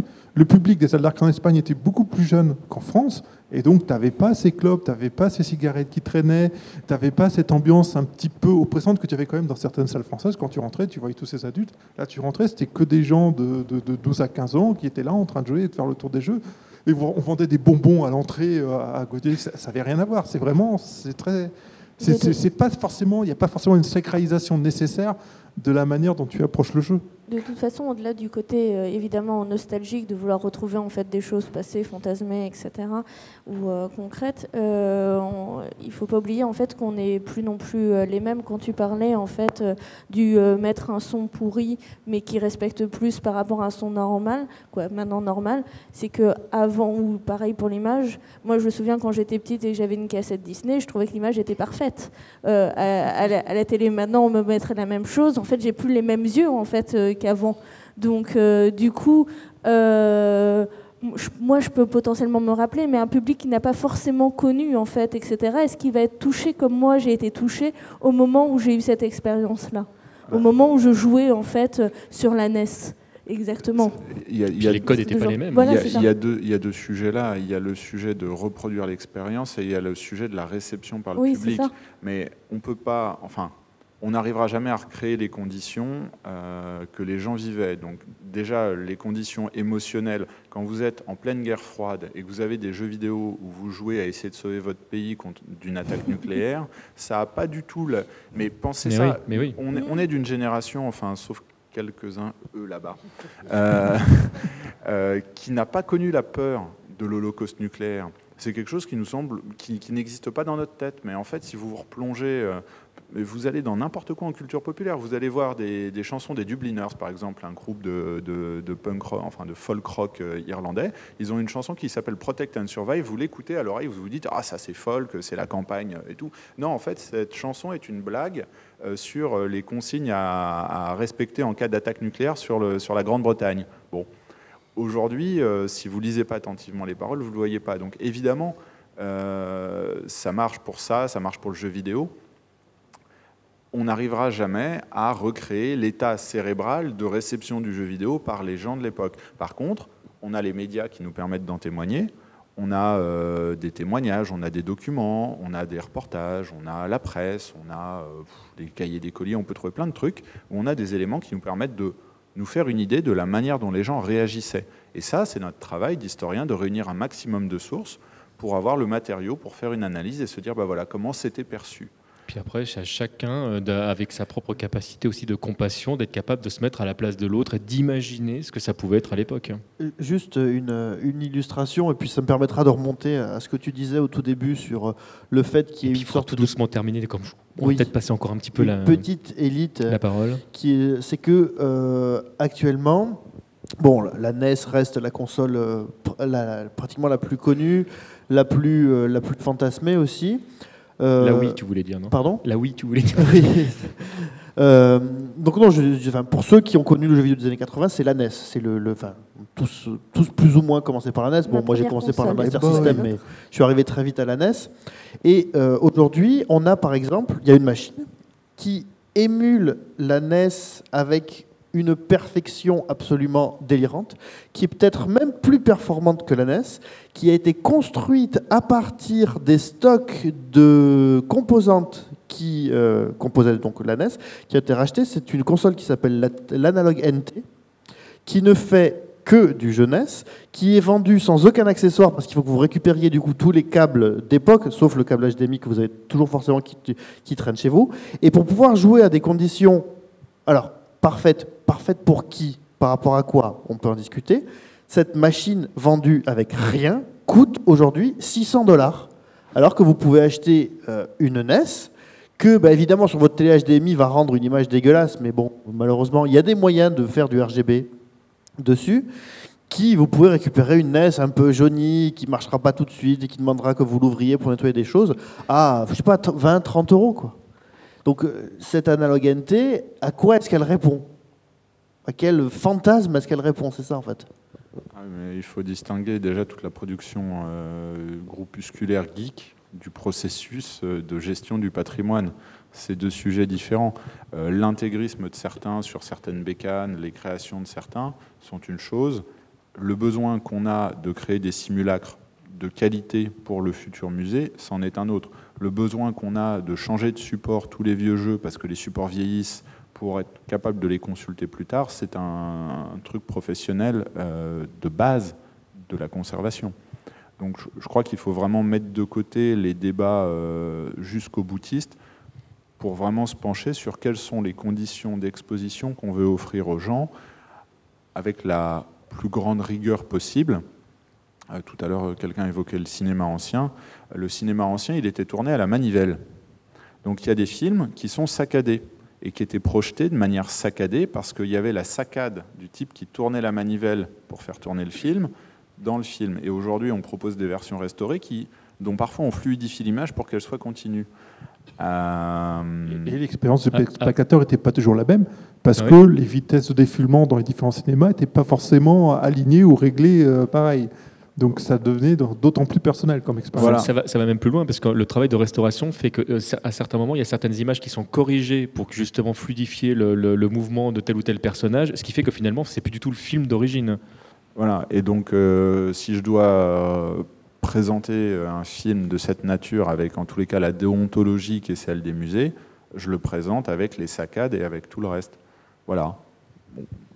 Mais est-ce qu'au final, pour la version restaurée, celle qui aurait une image plus fluide, qui aurait un rythme corrigé, est-ce que ce n'est pas celle-là, la vision qu'avait à la base le, réalisateur du film auquel il voulait aboutir? Mais là, là, on rentre encore dans un autre débat. est-ce que tu veux présenter la, vision qu'on imagine qu'il avait? Certainement là, pour la fluidité, je suis à peu près d'accord avec toi, mais, mais où, est-ce qu'on présente le, le, enfin, le travail final quoi, qui avait été, Est-ce que tu aimes Star Wars remasterisé? C'est la question. Non, mais là tu lances un troll et là je ne peux pas, te laisser faire ça. C'est pas bien, c'est pas bien de lancer là-dessus. Je vais me tourner vers la salle à nouveau. Est-ce qu'il y a d'autres questions? Non, tu vas les réveiller là.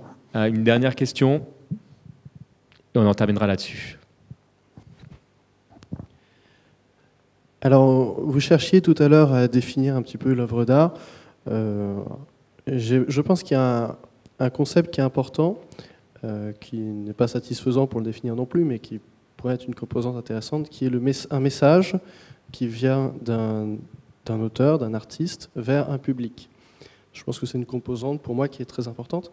Dans le cas du jeu vidéo, on a une particularité intéressante, c'est qu'on a un joueur et potentiellement derrière un public. Et pour moi, euh, la prestation du joueur est en soi une démarche artistique. Donc est-ce que, euh, par exemple, la finale d'un tournoi de Street Fighter pourrait être un élément artistique Pour moi, oui. Qu'est-ce que vous en pensez? Si tu me poses la question à moi directement, je suis là-dessus entièrement de ton avis. Enfin, moi, j'ai, euh, mais c'est même pas seulement la prestation du joueur en lui-même, mais c'est également le moment où ça arrive, c'est les cris du public derrière. C'est en fait, j'ai presque envie de te dire, c'est euh, moi, je, suis pas du tout un fan de foot. Je regarde pas, mais en tout cas, il m'est arrivé euh, de, de, de voir des gens regarder un match et le fait qu'il y ait le public, ça contribuait en fait à l'action qui se passait véritablement. Donc, je pense qu'il y a un moment donné, effectivement, il y a, il y a un instant que moi je considère comme de l'art, mais c'est totalement subjectif, où là effectivement il va se passer quelque chose de presque magique, où tous les ingrédients vont aller dans le bon sens, où il y a un truc qui, qui euh, c'est presque, c'est tellement euh, trop beau que ça pourrait pas être raconté si c'était une fiction, parce que les gens se diraient ouais mais non c'est n'importe quoi, c'est trop gros, et c'est oui pour moi quelque part euh, c'est de l'art, mais est-ce que ça tu peux l'enfermer dans une petite boîte ou, ou le découper, le présenter dans un musée, c'est super compliqué parce que ça te demande d'être d'être dedans quoi. Bah, c'est euh, l'art performatif en fait. C'est-à-dire que euh, ça pouvait avoir lieu dans des musées, dans des galeries ou même ailleurs. Et euh, c'était juste l'instant d'un moment où il peut en rester potentiellement des vidéos, des traces. Mais de toute façon, c'est le moment qui était important. Et donc c'est la même chose euh, pour les joueurs qui sont performeurs, euh, etc. Je fais juste une parenthèse, mais il y a certaines vidéos, en fait, je pense notamment à l'Evo, euh, l'Evo ah qui, est un des, des, plus grands, si ce n'est aujourd'hui le plus grand endroit où des, tournois autour du jeu de combat. Il y, a, à chaque fin de, de vidéo où ils présentent des moments clés, ils disent c'est le moment où il fallait être là. Voilà, on vous le montre, mais voilà, en fait, il fallait le vivre. C'est presque ça. Mais le, problème aussi avec le. Alors peut-être que ça peut aller avec le, sens de l'art comme, euh, je dirais, quelque chose de, qui permet de se distinguer. Euh, le jeu de baston, c'est pas accessible à tout le monde.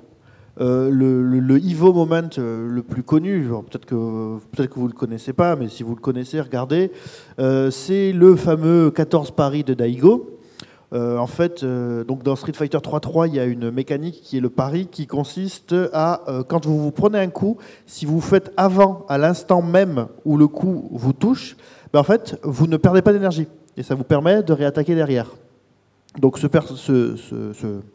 joueur, Daigo, qui est donc japonais, très connu, euh, était dans une en très très très mauvaise posture et euh, à ce moment-là, son adversaire, euh, donc il restait vraiment de quoi, s'il se faisait gratter même sur une garde, donc s'il prenait un coup dans la garde, il perdait. donc à ce moment-là, son adversaire lance, donc son adversaire jouait Chun-Li, lance une, c'est quoi le nom déjà des Une Nessa, c'est Super Art. Voilà, Super Art, donc dans 3-3 et Daigo, bah s'il se met en défense, bah, meurt. Qu'est-ce qu'il fait, Daigo? Il, fait, il connaît parfaitement la séquence des coups que son adversaire va lui donner et il fait, des, il fait pari sur tous les coups, même un coup qui est en l'air, puis un coup qui est au sol. Donc il connaît le truc par cœur. Et donc ce moment est incroyable. Vous dites là, c'est, euh, on, lit plus, le, il ne lit plus le jeu. Là, il est carrément, il, euh, il fait de l'inception, il comprend ce qui se passe en face. Ce qu'on appelle être dans la zone. Voilà. Et après ça, bah, il punit son adversaire. Donc ce moment, moi je vous le raconte en tant que joueur et j'ai des frissons à chaque fois que j'en parle, mais est-ce que euh, une personne qui ne connaîtrait pas du tout Street, le Paris, Daigo, tu lui mets ça, même malgré les cris du public, même malgré de savoir ce qui se passe, voilà. Mais si t'as pas la grille de lecture, c'est compliqué d'avoir. Juste une chose, moi je pense pas que ce soit de l'art. Ça c'est, enfin je sais pas, parce que l'art, quand même, malgré tout, il y a quelque chose qu'on va retrouver dans l'art, c'est que tu as quand même une notion de partage envie de montrer quelque chose à des gens. Là, les joueurs, ils jouent pour eux, tout comme dans un match de foot, ils jouent plus pour eux que pour autre chose. Bon, il y a un public, d'accord, mais ils jouent avant tout pour eux pour aller chercher une victoire. Dans un match de tennis, quand il y a deux joueurs qui sont ensemble, tu peux avoir des échanges incroyables, mais ce n'est pas une performance voulue en tant que telle. Mais c'est pas parce que c'est pas une, une performance voulue en tant que telle que toi tu peux pas le percevoir comme de l'art. Euh, je ne suis pas d'accord. Euh, et pour le côté euh, partage, l'art performatif ou même d'autres arts, pas forcément, hein, ça dépend. Il faut être initié, hein, sincèrement. Il y a un côté, tu l'as dit, très élitiste de l'art. Ben là, c'est pareil, mais on le retrouve aussi. C'est élitiste en fait de celui qui connaît en fait le jeu et qui comprend le moment intense au-delà, donc il le comprend mieux parce qu'il comprend en fait que juste un coup et donc le geste. Mais c'est pareil pour celui qui connaît très bien le sport et qui apprécie une passe extrêmement difficile et complexe à faire, qui qui a lu en fait le jeu. Mais euh, c'est pas une histoire d'accessibilité en fait euh, pour moi. C'est le, le, rapport en fait de la performance et à l'art me dérange pas. Après, est-ce que ça fait de l'art ou pas toute performance C'est toujours la même question. On n'en sait strictement rien. Oui, c'est vraiment la question de. On peut entendre ça comme de l'art, on peut ne pas l'entendre. Encore une fois, qu'est-ce que ça change dans la pratique? C'est-à-dire dans la pratique, euh, notre sujet, c'est finalement, on a du jeu vidéo qui est joué par des gens chez eux, qui est éventuellement joué bah, en public ici euh, sur les consoles que qu'MO5 a rapportées. Euh, dans un café, si on trouve encore une borne d'arcade quelque part. Ça devient chaud là au niveau timing Non, ça devient. Ah, oui, oui. Alors, la réponse est oui. Si, si elle s'approche, c'est que c'est que c'est vraiment faut qu'on arrête. Mais le, mais oui, ça devient chaud d'en trouver même dans un bar. Enfin, tu trouves encore des, des, flippers, tu trouves des. Mais... Enfin, on peut trouver du jeu vidéo à la tête dans les nuages, et puis euh, on va pouvoir trouver aussi des. Euh, et Arca Street, hein, si ton démarque. ah oh, pardon, je, ne les connais pas tous. Euh, et puis à un moment, on va trouver du jeu vidéo dans un musée. Donc là, je vais être encore ronchon et bassement pragmatique, bah moi je ne peux pas présenter ça dans mon musée. Je peux présenter une vidéo de ça. Je peux éventuellement organiser une performance où la chose aurait lieu, mais simplement la nature même de la chose n'est reproductible que dans son contexte et donc n'est pas physiquement organisable dans un musée parce que si on arrive à introduire une salle, une arène de 30 000 personnes euh, dans un musée, il y a peut-être deux musées au monde qui physiquement sont capables de contenir une foule pareille. Donc en gros, le Louvre et le Metropolitan Museum de New York. Euh, et encore pas dans un seul espace. Sauf peut-être sous la pyramide du Louvre, on peut y arriver. Je suis pas sûr. Euh, donc de toute façon, ça me semble, d'un point de vue pratique, pas possible. Le patrimoine, l'art et la culture, on en parle de manière théorique mais et nos, métiers font parfois rêver. Voilà. Mais en fait, c'est des histoires de tuyauterie. Hein. Euh, notre gros sujet dans les musées, c'est d'éviter les inondations. Donc on surveille beaucoup de nos tuyauteries parce que les inondations détruisent les œuvres. Euh, on pense certes à étudier Léonard de Vinci, on le fait autant qu'on le peut, mais euh, là en ce moment, je suis en train de travailler sur un système de captation de données humidité, température sans fil qui pourra nous donner un état du climat dans tout le musée, dans toutes les salles, on l'espère, euh, dans les années à venir. un musée, c'est ça. Donc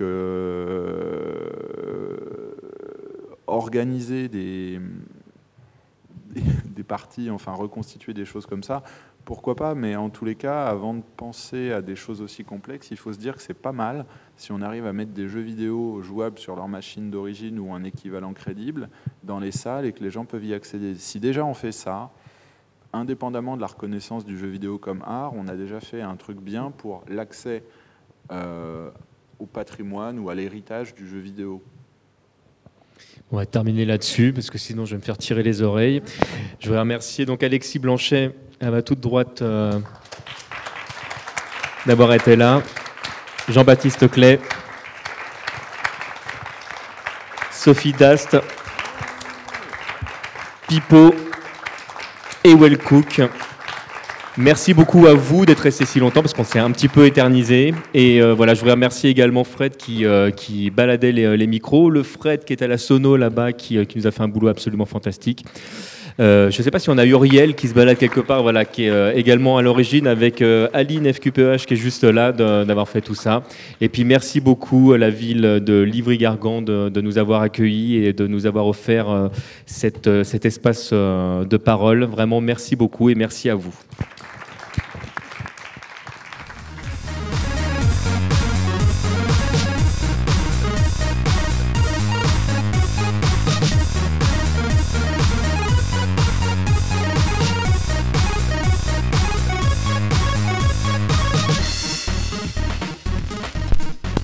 mjc.com